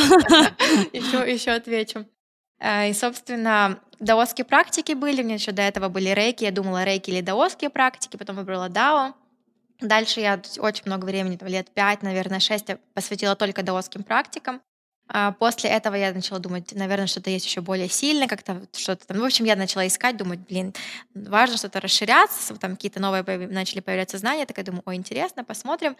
И так э, появилась в моей жизни э, сначала э, позитивная психотерапия, потом атмология, потом было много разных инструментов. Это просто те обучения, которые прям сильно такие объемные, которые были достаточно глубокими и продолжительными по времени. Параллельно еще там тоже там много чего другого было. И, собственно, всегда это было в поиске инструмента, который на, наиболее эффективен. И что интересно, вот здесь тоже проявлялось моя, мое состояние обесценивания, обесценивая себя, обесценивание знаний. Как только я открывала новый инструмент для себя, я сразу же обесценивала эти инструменты, которые были до а, это вообще сильно долго, это вообще уже прошлый век, вот сейчас уже вот это, оно уже более эффективно работает, и я погружалась в какую-то новую систему, да. Но потом, сколько раз это не происходило, я возвращаюсь все равно к даосским практикам. И уже сейчас, даже там, может быть, несколько лет назад, я произошел прям внутренний глубокий инсайт того, что на самом деле каждый инструмент, он особенный, и он для своих задач. И как раз сейчас время того, чтобы вот те эксперты, которые работают с людьми, которые в помогающих профессиях, очень важно иметь много разных инструментов для того, чтобы варьировать для того, чтобы пробовать, потому что у кого-то одно сработает, у кого-то другое. Это, это все в балансе. Человек через себя, то есть не, не нести знания только одного метода, потому что таким образом мы сужаемся, и мы становимся, то есть мы полноценно только вот этот один эгрегор поддерживаем, мы только в нем, и все вот мы там та-та-та-та. Сейчас время, когда важно проявлять свою уникальность. И время гибкости. Да, время гибкости. гибкости потому время... что когда человек только в каком-то одном течении, это все равно тебя в какой-то степени консервирует. Да, да. ты становишься вот таким вот ну, неподвижным, я не знаю, не, не каким-то not flexible, uh-huh. как говорят. То же самое, допустим, у меня есть очень много друзей, которые там, Ксюша, а может мне попробовать этот метод, а может быть мне попробовать этот метод, а что ты скажешь насчет этого специалиста? Каждый человек должен по своему отклику выбирать того и то, да, с кем он хочет работать и с чем он хочет работать. То есть есть специалисты, которые в какой-то момент времени мне очень помогли и очень нравились, а сейчас я понимаю, что, ну, как бы, они все еще такие же профессионалы, все так же классные люди, но просто мне это не подходит. А мне хочется большей глубины, большей широты, копнуть так копнуть, да, но я понимаю, что человек, который там только этим интересуется, ну, как бы он вылетит, но он, наверное, не выдержит это, поэтому... А может и выдержит, может, я его недооцениваю. Но человек должен сам понимать, захожу ли я туда, да, или не захожу. И поэтому еще одна цель этого подкаста просто рассказать о том, что в жизни есть разное, мир вообще очень многообразен во всем. И я не знаю, кто-то вот пользуется грибами, да, и у него там случаются психоделические опыт, и он соединяется с душой, и вдруг у него происходит понимание того, что вообще какая цель жизни, что ему нужно делать. У меня, допустим, не было такого опыта, ну, как бы я не совсем сторонник, я не хочу, да, вот я нашла другой способ, как я могу к этому прийти там с помощью дыхания, например. Mm-hmm. Я не говорю, что это плохо, просто это не мое, а кому-то это поможет, да. То же самое, когда Полина рассказывает про масла, это очень интересно. Но опять-таки, кому-то это очень срезонирует, и человек захочет прям это попробовать, вот это вот прям, оно зовет его. Да, а кто-то подумает, масла? ну, и опять-таки, это неплохо или нехорошо, просто вот так, просто данность, уровень восприятия. Да, да, это разные инструменты, которые важно ощущать на себе, и что тоже я бы рекомендовала, если какой-то инструмент приходит в жизнь, да, понятно, что важно делать, действовать из отклика, но не делать каких-то выводов, если человек не попробовал этого. Потому что да. тоже я сталкиваюсь с таким, что бывает человек какой-то для себя там сделал, это больше чаще всего делают люди, которые законсервированы в чем-то, да, вот у них какое-то есть свое мнение, которое, оно может абсолютно с реальностью не быть э, ну, то есть оно... Чаще всего. Да, и человек там себе там где-то услышал, там как-то уже, ой, оно вот это вот там что-то та-та-та, а на самом деле он сам-то и не знает вообще, он не пробовал, он, не, ну, это работает или не работает. То есть если не знаешь, если сам не пробовал, то не стоит критиковать какой-то метод, просто важно пробовать и чувствовать. И что еще тоже важно, что в каждом методе то, что ты сказала, да, вот ты работал со специалистом, и сейчас уже это не твоего уровня специалист, ты хочешь больше, глубже, а это уже нет. Но каждая ступенька важна. Каждый Обязательно. Опыт. Вот если бы не это, как раз когда я пришла к ароматерапии, к аромакологии, вот работе с эфирными маслами, я была настолько поражена тем, как, как быстро работают эфирные масла и в то же время мягко. Потому что если сравнивать с другими методами, методами в которых я работала продолжительное время только в них, да, например, DAO, DAO работает достаточно постепенно, нужно инвестировать много времени в это, чтобы почувствовать результат. Сейчас уже меньше. Когда я начинала, то есть другие были энергии, вибрации, скорость вообще Конечно. пространства. Сейчас гораздо быстрее все происходит, но в любом случае все равно это медитации в идеале делать три раза в неделю, ну хотя бы один раз, но в идеале три, да, минимум полчаса, хотелось там хотя бы там пол, хотя бы час, ну точнее в идеале час, хотя бы полчаса. И э, это все время, да, сейчас мы в такой скорости живем. А потом атмология — это э, работа с э, квантовым полем, это работа с э, нашим опытом текущей жизни, работа с нашей родовой системой, работа с опытом нашей души, да, и это все в моменте здесь и сейчас, и это такая деконструкция матрицы судьбы, которая достаточно может быть болезненной для человека. Да, можно за полтора часа сессии, можно очень здорово поменять какие-то установки, какие-то глубокие травмы, исцелить это и так далее — но исцелить на уровне энергетики, а потом еще приходит история к физике, да, и очень часто, когда физика не готова, начинает ее штормить, и очень тяжело. Как раз э, до этого, когда я начала DAO заниматься, Э, и потом я такая думаю, так, да, уж это долго, нужно что-то быстрее. Вот потом я там атмология появилась, я такая, вау, вообще какое дао, зачем вообще, зачем я этим занималась? Ну вообще, ну как можно, зачем столько времени тратить, если вот можно было за полтора часа решить вообще задачи, которые, ну то есть зачем это дао нужно? Но потом... Смотрите, большие скорости, да, нужно сказать, это неплохо. Просто нужно понимать, готов ли ты к ним. Потому что иногда твой мозг считает, что он готов, а потом у тебя переклинивает спину, и оказывается, что ты был не готов.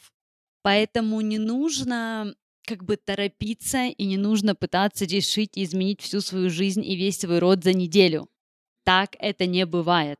Да, нужно идти по ходу того, насколько ты готов и чувствуешь ли ты в себе эту силу. Потому что, допустим, ну, я просто занималась этой темой и продолжаю заниматься не по своей воле, просто так складывается. И меня просто постоянно выводят какие-то мои проработки на какие-то родовые сценарии. И я разговаривала со своей двоюродной сестрой, она говорит, почему вот я работаю с психологом, я ни, ничего не делаю с родом, а у тебя постоянно что-то про род. И я говорю, ну понимаешь, просто кто-то приходит в род для того, чтобы с ним работать. Но никто же не спрашивает у меня, как я потом отхожу, да, там, как я потом восстанавливаюсь, легко ли мне идти в эти проработки. Поэтому здесь очень нужно понимать, что я понимаю, что осознанность и проработки сейчас тоже какой-то тренд, да, там как спорт пять лет назад. Если у вас нет к этому внутреннего толчка, если у вас нет на это э, внутренней какой-то силы, да, вот эм, необходимого запаса энергии, тогда пока вам лучше не нужно. Ну, как бы, есть люди, которые начинают в 50, потому что пришло их время, да, есть люди, которые там начали в 20, Опять-таки, потому что просто так сложились звезды. Вот в моем случае просто так сложились звезды, что так получилось. Я не планировала этого. Ну, вот как-то вот так. Поэтому это очень серьезные темы, да, потому что вот в атмологии, квантовой психологии ты перестраиваешь свои нейронные связи. Представьте, вы жили 30 лет своей жизни, или 25 или 40, э, грубо говоря, там, с домиком в один этаж, а тут вы резко его решили перестроить на трехэтажный коттедж. Ну, как бы, да? Да. Пространство должно подстроиться, тело должно перестроиться. А тело, как бы, тяжелее перестраивается, чем мозг и энергия. Поэтому, пожалуйста, возвращаемся к началу этого разговора. Цените себя, цените свое тело, относитесь к этому как к ценности. Не к тому, что я сейчас нафигачу всего, и я буду молодцом. Не делайте это из позиции «я просто хочу быть молодцом». Я просто хочу всем рассказывать о своих чудо-проработках. Нет. Люди, которые прорабатываются, они потом не рассказывают, потому что это куча слез, куча боли. Отсюда выходит другой вывод о том, что ты очень классно сказала про эфирные масла, о том, что это выводит тебя на какие-то чувства, на проживание подавленных чувств. А, в английском языке есть отличная фраза, она звучит э, «feeling is healing». То есть проживание, прочувствование mm-hmm. — это и есть исцеление. Вы не сможете исцелиться, если не будет эмоционального релиза. Это не значит, что вы должны плакать всю неделю, но это просто вы должны, заходя в любую практику, в любую работу, да, быть готовым к тому, что ну, мне сейчас придется пройти через эту боль да, и зачем я это делаю? Я делаю из позиции «я готов», потому что я хочу перемен искренне. Либо я захожу это просто потому, что все подруги уже сделали, а я еще даже не знаю, что это такое. Нет. Подходите щадяще ко всему и подходите к этому с позиции «я готов», внутри я это чувствую, как бы другого пути нет.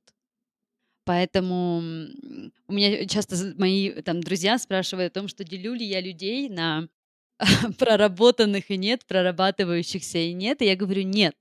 Ну, как бы то же самое, что делить людей на тех, кто любит спорт и не любит спорт. Это глупо, да? Кто-то созрел к этому, а кто-то нет.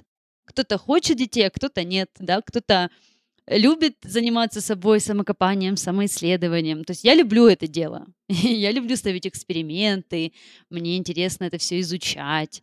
Э, я понимаю, что куча всего в мире, чего мы о себе не знаем. Мы не знаем о мире, да, много чего. Те же самые масла. Я очень сильно верю в это, потому что я смотрела большое количество документалок о славянах, и они на самом деле были в очень тесном контакте с природой. А природа это что? Это травы, это масла, Мгм. да, это взаимодействие, это про понюхать, потрогать, попробовать на вкус, да, и они использовали все природные ресурсы для поддержания всех своих тел физического, ментального, астрального и так далее. И то, что мы это где-то потеряли, не говорит о том, что это не работает. Просто мы не смотрим в эту сторону. Так вот, откройте глаза и попробуйте, а вдруг это вам поможет, а вдруг это изменит вашу жизнь. Вон Полине поменяла жизнь. И я уверена, много кому из ее клиентов тоже. Да. А, хочу дополнить еще, довести мысль а, по поводу того, что вот атмология это очень быстрый, да, но он трансформирует сильно систему, она шатается, и потом, опять же, да, как ты и сказала, что происходит релиз, да, выводится вовне. То есть всегда любое исцеление происходит через э, обострение. Когда Да. мы, если на физике просто более понятно, да, это можно увидеть, э, когда мы делаем чистку организма, очень часто начинает вылезать прям прыщики там и так далее. Кажется, что наоборот же я же правильно питаюсь. И человек, который не подготовленный, вообще думает, что ну, не понимает, что происходит, он думает, блин, это вообще как-то это чисто. Не работает. Не работает, что-то вообще еще хуже стало. Оно же как раз наоборот чистится все. Так и здесь, когда мы что-то такое делаем, оно в моменте после сессии, оно прям вау, прет энергии, вот прям ощущение, что все поменялось, ты прям обалденно, классно, круто. На следующий день может идти откат, не откат не к тому, что там оно будет плохо и уже все, а наоборот, потому что начинает физика меняться, и чтобы Мгм. адаптироваться, ей нужно время на это. И вот как раз я здесь осознала, что как хорошо, потому что я стала замечать, что вот тот мой опыт в даосских практиках, он помогает это сделать более мягко. И я могу клиентов проводить в это более мягко, потому что когда мы делаем такие сильные глубокие трансформации, то потом с помощью DAO мы очень мягко помогаем из этого выходить. И даже то есть не так ощутимо оно действует и работает на нашу физику, да. И, собственно, потом, когда я стала все равно искать дальше, то мне стало интересно, что же, что же еще, пришли в мою жизнь эфирные масла. И это тот инструмент, вот на сейчас я чаще всего использую именно его в работе, когда э, человек может получить э, свой результат, может решить свой запрос, с одной стороны, очень быстро, с другой стороны, мягко. И это такой волшебный матч и того, и другого. Да, конечно же, я в практиках использую в своей работе с клиентами и практики, этмологию. Это в зависимости от запроса человека. Мы можем идти в разные. И это тоже, то есть это работа глубокая над собой, это не про, даже не, над собой, опять же, вот и сразу себя исправляю, не над собой мы работаем, да, мы работаем с собой, со своим состоянием. И эм, работать важно и классно с разными инструментами. И продолжительно, не то, что там не на, один, не на одну сессию записаться, да, а э, хотя бы как минимум месяц работы, да, э, для того, чтобы человек понимал, что, то есть мы понимали, есть точка А, точка Б, к которой мы идем, и тогда можно увидеть, то есть можно попробовать на себе много разных инструментов и ощутить, а что же, как, как оно сработало, потому что за одну сессию тоже могут быть глубокие перемены и так далее, но классно, когда это все поддерживать дальше, потому что бывает, что перемены происходят, но потом состояние сложно сохранить, да, потому что все равно э, затягивает привычная жизнь, привычное окружение затягивает вот в ту концепцию, угу. которой человек раньше жил, да, и вот эта поддерживающая сессии и работа продолжающаяся, да, она помогает сохранить то, что накоплено, и приумножить и другие какие-то моменты поднятия и осознать. И поэтому, да, очень важно. Не помню, к чему уже это говорила. очень важно работать с собой. Да, и... Очень важный момент, который я хочу, чтобы мы обсудили. Мы, конечно, уже не вписываемся ни в какие лимиты стандартно, но ничего страшного. Но мне прям это вот важно. И мне кажется, что людям тоже. Про комбинацию сила и женщина. Мгм. Что я имею в виду? Вот у меня послед... в последних моих отношениях мне мужчина как-то так говорил о том, что, Ксюш, ну я знаю, что ты сильная. Ну да, ты очень сильная. Ты... Ну я вижу, что ты сильная. И в какой-то момент, особенно после нашего расставания, я реально приняла это на свой счет, как будто это мой недостаток. Я подумала, блин, ну я же не трясла никакими там бубенчиками, понимаешь? То есть я просто тебе рассказывала о своей жизни, да, там о том, как, что происходит сейчас, как я справляюсь с какими-то трудностями. То есть там не было какой-то Ксены, принцессы воин на арене. И я так как-то долго-долго в этом варилась, жила, э, короче, думала, что как-то мне нужно эту силу, наверное, потушить или как-то приубавить. Хотя эм, началась война, и я понимаю, что если бы не моя внутренняя сила, я вообще не знаю, как бы моя голова осталась на месте. И в какой-то момент я просто, вот как будто у меня было такое озарение в одной из моих медитаций о том, что дело же не в том, что я сильно-сильная, сильно-сильная, масло масляное, а дело в том, что, ну, наверное, этот человек не принимал свою силу, раз какое-то мое наполнение, да, вот так сильно его триггерило. И это заставило меня вообще вдруг, знаешь, как развернуло мое восприятие того, что моя сила делает меня тем, кем я есть. Конечно, если ты подавляешь других людей, если ты их прессингуешь, ну, как бы, это когда энергия уходит в минус. Но когда ты используешь этот ресурс в каких-то ситуациях, где это необходимо, это вообще дар природы, о том, что вот так вот сложилось, что в этой жизни, в этом воплощении тебя этим наградили. Поэтому давай как-то э, со своей позиции объясним это женщинам, которые вот, да, у них есть какой-то раскол. Вроде бы у меня есть сила, но быть сильно сильной — это плохо, а как же мне быть и с мужчиной, и сильной, либо отбросить эту силу, либо что мне с ней делать. Что мы можем сказать женщинам, которые вот могут себя поедать э, и жевать вот эту вот жвачку про свою внутреннюю силу? Прими себя такой, какая ты есть. Полноценно. Можем сказать это и на этом и закончить. Но можно раскрыть эту тему и пойти глубже, а, объяснить, да, почему. Потому что если эта сила дана, то она дана на что-то. Она не дается просто так. И как уже то, о чем мы говорили, есть женщины, в которых это сильно явно. Опять же, здесь мы проявляем, мы говорим о силе, о янской большей силе, да, которая такая вот, потому что у женщины это есть, э, каждая женщина она будет громезной силой, да, но есть такая более мягкая и такая больше, то есть вот в ней даже нет вот этой амбициозности какой-то, такой проявленности, яркости, вот ей, в ней больше инских качеств, да, женских.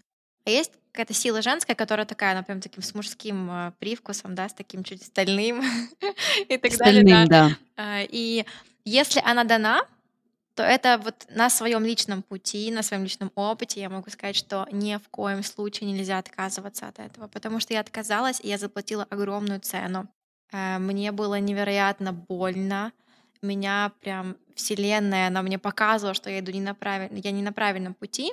Но я не понимала, какой путь правильный, я еще больше запутала. Я очень сильно запутала себя обучениями по поводу женственности, потому что мне важно было. Я человек, который перфекционист. Мне важно, если вот быть женщиной, если быть женой, то быть идеальной. Я очень много лет посвятила тому, чтобы выучить, а какая же женщина она идеальная. Вот Мгм. просто прописать себе схему.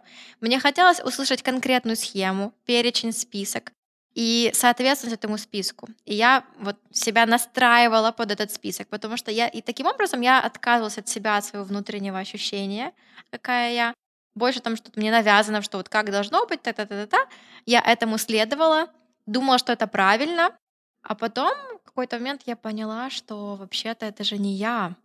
И слава богу, что я пришла к этому, потому что многие-то и не приходят, они вот продолжают жить, они думают, что Да, э, да. вот это значит так правильно, вот. Но на самом деле э, очень важно давать себе отчет, осознавать, да, что у меня внутри. И если эта сила есть, вот такая стальная, она на что-то дана, и посмотреть, на что же она дана. И опять же, каждый опыт, он важен, как, например, в моем случае, да, это было очень больно, то, что я отказалась от своей силы. Э, я стала, я себя для себя представляла женщиной, которая такая мягкая, спокойная, которая вообще ничего там, знаешь, ну, внешне не проявляется, только внутренне в семье там и так далее. И этим всем, а, пойдя в этот опыт глубоко, отказавшись от того, что есть мое, а, и опять же, когда женщина, очень часто женщина, если вдруг она отказывается, и она идет в этот опыт, она привыкает уже к тому. И как раз был период, когда я себе сама поверила, что я слабая, я забыла о том, что у меня была мысль. Помнишь, когда я говорила о том, что да я могу вообще кем угодно быть, я могу быть пилотом Да. самолета. Вот прям именно такая у меня была формулировка. То есть это вообще какой-то космос, да, типа как пилот? Да, как- нереально, да. нереально. Но я понимала, что, блин, я если захочу, я даже в космос могу полететь. Настолько у меня была вот тогда такой сила, прям я была соединена со своей силой. Вот, И тут, да. когда я себе это, я забыла, я так долго жила в этом состоянии, типа, что я женщина, я женственная, я такая нежная, и все на этом все, что я забыла, что я могу быть и другой, что вообще-то во мне есть вот эта сила. И мне нужно было много времени на то, чтобы восстановиться. И до сих пор я, я сейчас даже не скажу, что я полноценна в ресурсе. Я понимаю, что я реализовываю не всю свою силу, которая есть. У меня не весь потенциал, во мне еще гораздо-гораздо больше, но уже сейчас больше, чем, чем то, что было, когда я отказалась. И этот опыт для меня был ценен тем, что я поняла этот путь, и теперь я в работе с женщинами, я точно могу подсказать и помочь их провести от точки А в точку Б, да, вне зависимости от того, где она находится. Она может быть находиться в состоянии, когда она такая прям вся именно сейчас женщина с остальными яйцами, и она такая, все, ГГ, пошли, там и у нее нет мужчины или есть, и постоянно они какие-то проблемы с мужчиной. Или же наоборот, когда она всем в таком состоянии женственности, и она не понимает, что происходит, но она какая-то вроде как, как знаешь, вода, которая застоялась, такое застоявшееся Да. озеро, да, вот у меня такая была какой-то период времени энергия. Мне казалось, что она женственная, но все равно там было вот не было вот этой какого-то Движения. движения, да, этой энергии. Я могу сейчас работать э, с женщинами на разных этапах, понимать их, что с одной стороны, что с другой. Потому что если бы этого не было, я бы не понимала, как. Это для меня было бы вот, вот норма, уровень нормы, вот так вот женщины такие. Я бы, я бы не знала, как она, как она на другой стороне. А сейчас, имея этот опыт из одного с другого полюса, и вообще, на самом деле, мне кажется, что каждой женщине для того, чтобы прочувствовать и найти себя, найти этот внутренний центр, а, важно пройти через а, иногда период тотальной женственности, такой вообще, и просто, знаешь, там лежу и вообще, вот просто я девочка, и вообще не трогайте меня, и вообще я просто красивая и так далее, да. И другой опыт того, что я реализована, я проявлена. Когда мы побывали в полюсах, мы можем по-настоящему ощутить свой центр и осознать, что вот во мне есть и то, и другое. Потому что когда что-то одно проявлено более ярко, чем другое, а в другой опыт мы не, пошли так тотально, то оно немножко смазывается, иногда тоже остается еще внутренний вопрос, а какая я, как-то вот что-то еще непонимание. А когда уже попробовала сама на своем опыте и одно, и другое, то более ясная картинка появляется и умение управлять этими состояниями. Я учу девочек э, управлять своим состоянием, быть разной, да, быть разной женщиной, работать со своими всеми стихиями, которые есть. Потому что в нас есть стихия огня, это такая проявленная женщина, такая, да, такая, которая вау. Есть стихия металла, это вот эта снежная королева, которая с невероятно сильным вот таким, знаешь, достоинством несет себя в этот мир. Есть э, энергия воды, это девочка, которая пищит от счастья, такая вся, «А, как классно, такая вся, знаешь, маленькая хорошка, такая вся искренняя. Эм, Есть энергия дерева, это женщина-целительница, которая такая фиячит, там что-то вот. То есть в нас есть энергия земли, да, это мама, это хозяйка. И важно все эти энергии в себе гармонично раскрывать и уметь переключаться, потому что когда... Но часто женщина застаёт в какой-то роли, э, в Да. одной-двух ролях, и она прям сильно погружается, и потом начинаются проблемы, исходя из этого. Это как колесо баланса, так и здесь колесо баланса энергий. Внутри нас это вот даосская система, да, вот дао, оно учит нас это все балансировать, все эти энергии. С помощью практик мы как раз балансируем э, эти стихии в себе и наполняем и делаем их гармоничными. Когда одна стихия передает энергию другой, потому что это круг порождения, да, одна стихия порождает другую стихию, Мгм. И э, очень важно это осознавать и осознанно управлять в том числе этим. Потому что одно Очень поддерживает другое. И важно, чтобы мы, у нас было это все, признавать все эти стороны себя и проявляться в разных ситуациях по-разному. Когда у нас уже есть это умение, э, тогда мы э, живем более яркую жизнь и умеем очень легко переключаться. То есть мы не застаем в чем-то так, ой, ой, там вот как то знаешь, и пошли как катком. Знаешь, она такая вся янская, такая вся огненная, проявленная, да, и катком по мужчине, по детям, по всему, там и так далее, да. Mm-hmm. То есть быть на работе одной, потом там иногда и с мужем тоже как-то огонь проявить. То есть это про гибкость нашу женскую, и это очень кайфово, когда когда есть соединение со всеми своими стихиями, и Мгм. вот такое вот легкое переключение между ними, вот это, наверное, для меня идеально, идеал женщины, да, которая умеет, а, которая ре- реализована во всех этих аспектах. И это то, наша задачка, наверное, на, на всю жизнь, да, научиться в себе это все раскрывать, Да, реализовывать в разных сферах своей жизни. Потому что в идеале, то есть э, зацикливаться на одном, когда там женщина зацикливается на семье, или на мужчине, или на работе, это уже дисбаланс. Баланс это когда вот. все в гармонии, когда у нас есть и то, и другое. Просто иногда, понятное дело, что одновременно не может быть все. Есть какой-то период времени, когда больше в отношениях, да, когда вот для нас эта тема сейчас важнее всего. Да, есть еще любимая работа, да, еще есть э, дети, например, да, но прежде всего там этот период для того, чтобы выстроить, там, достроить, усилить отношения, да. Э, Или же наоборот, отношения уже есть стабилизировались, но вот есть задача на работу с предназначением, с реализацией, да, тогда больше энергии в эту сферу. Но опять же, осознанно мы этим управляем своим вниманием, понимаем, куда мы сейчас его инвестируем, потому что где наше внимание, там энергия, и если мы, например, инвестируем всю себя, какую-то часть одну, тогда другие сферы страдают, к сожалению, а это дискомфортно. Потом это рождает э, проблемы, ситуации, с которыми нужно справляться. Да. И мне кажется, очень важно напомнить всем девушкам, что, да, мы говорим про идеально, в идеале, но такого не Да, существует. да, Никто не будет идеальный, не будет идеального времени, не будет идеального партнера, не будет идеального места для жизни. Просто наслаждайтесь тем, что происходит. И пусть оно не идеально, но оно по-вашему, это ваша мелодия, да, там, или песня, или фильм, вы его проживаете, и, и это прекрасно. да. И, и просто цените и благодарите за это, и обязательно находите свой голос. Может, что-то хочешь добавить Э, Да, под хочу конец? сказать, э, хочу сказать вот по поводу этого идеала, что с одной стороны мы понимаем, все знаем и должны знать, да, обязаны знать, что невозможно прийти к этому идеалу. Я поддерживаю тебя абсолютно, потому что это быть в утопии, жить, да. Это я долгое время а, жила с мыслью, что э, мне важно быть идеальной, я хочу быть идеальной, я изучала все, Я пыталась. тоже. И это так, это, это настолько, это такие рамки, это себе не позволять жить пытаться быть идеальной и прям фокус на этом сине- сильное внимание держать, это заблокировать себе все. И условно, это, это опять же, чаще всего это идеально, и быть это как где-то там кто-то сказал, как написано, там, это не изнутри, да, с одной стороны. Да. А с другой стороны, когда у нас есть уже соединение с собой, есть понимание того, какая я идеальная, какая моя идеальная жизнь. Вот, вот этот идеал, когда он есть, он, опять же, как и все в жизни, да, инь-ян. Есть а, условно окрашивание негативное, позитивное, да, когда еще мы вот в этой коробочке, да, когда мы выходим за, нет, как ты говорила, тоже согласна с тобой, что нет хорошего, плохого, там, негативной энергии, эмоций тоже их нет как таковых, да, это то, что мы окрашиваем. Но условно, если сейчас это окрашивать, то есть у идеала плохая сторона, такая, что она нас ограничивает, и как будто бы мы к чему-то недостижимому идем, постоянно не- недовольны собой там, тем, как происходит в нашей жизни что-то, с одной стороны так, да.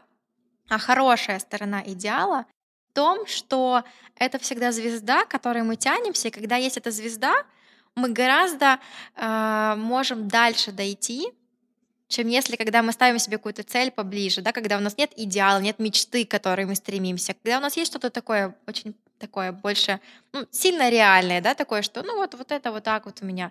И такие люди, они меньше достигают своей жизни, чем те, у которых есть идеал, к которому они идут. Идеал это не только про себя, не, про кого-то другого, да, это даже, опять же, про какой-то образ жизни, там вот мечта, да, к которой мы идем.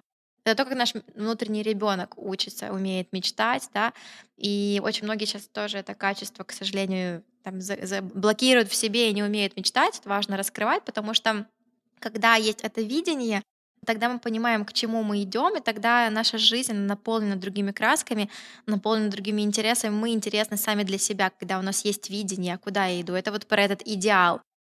Понятно, что можно к нему никогда и не прийти, но когда у нас есть этот идеал впереди, то мы дойдем гораздо дальше, чем если его нет. Отлично. На этом и закончим. Спасибо за внимание. Да, благодарим вас.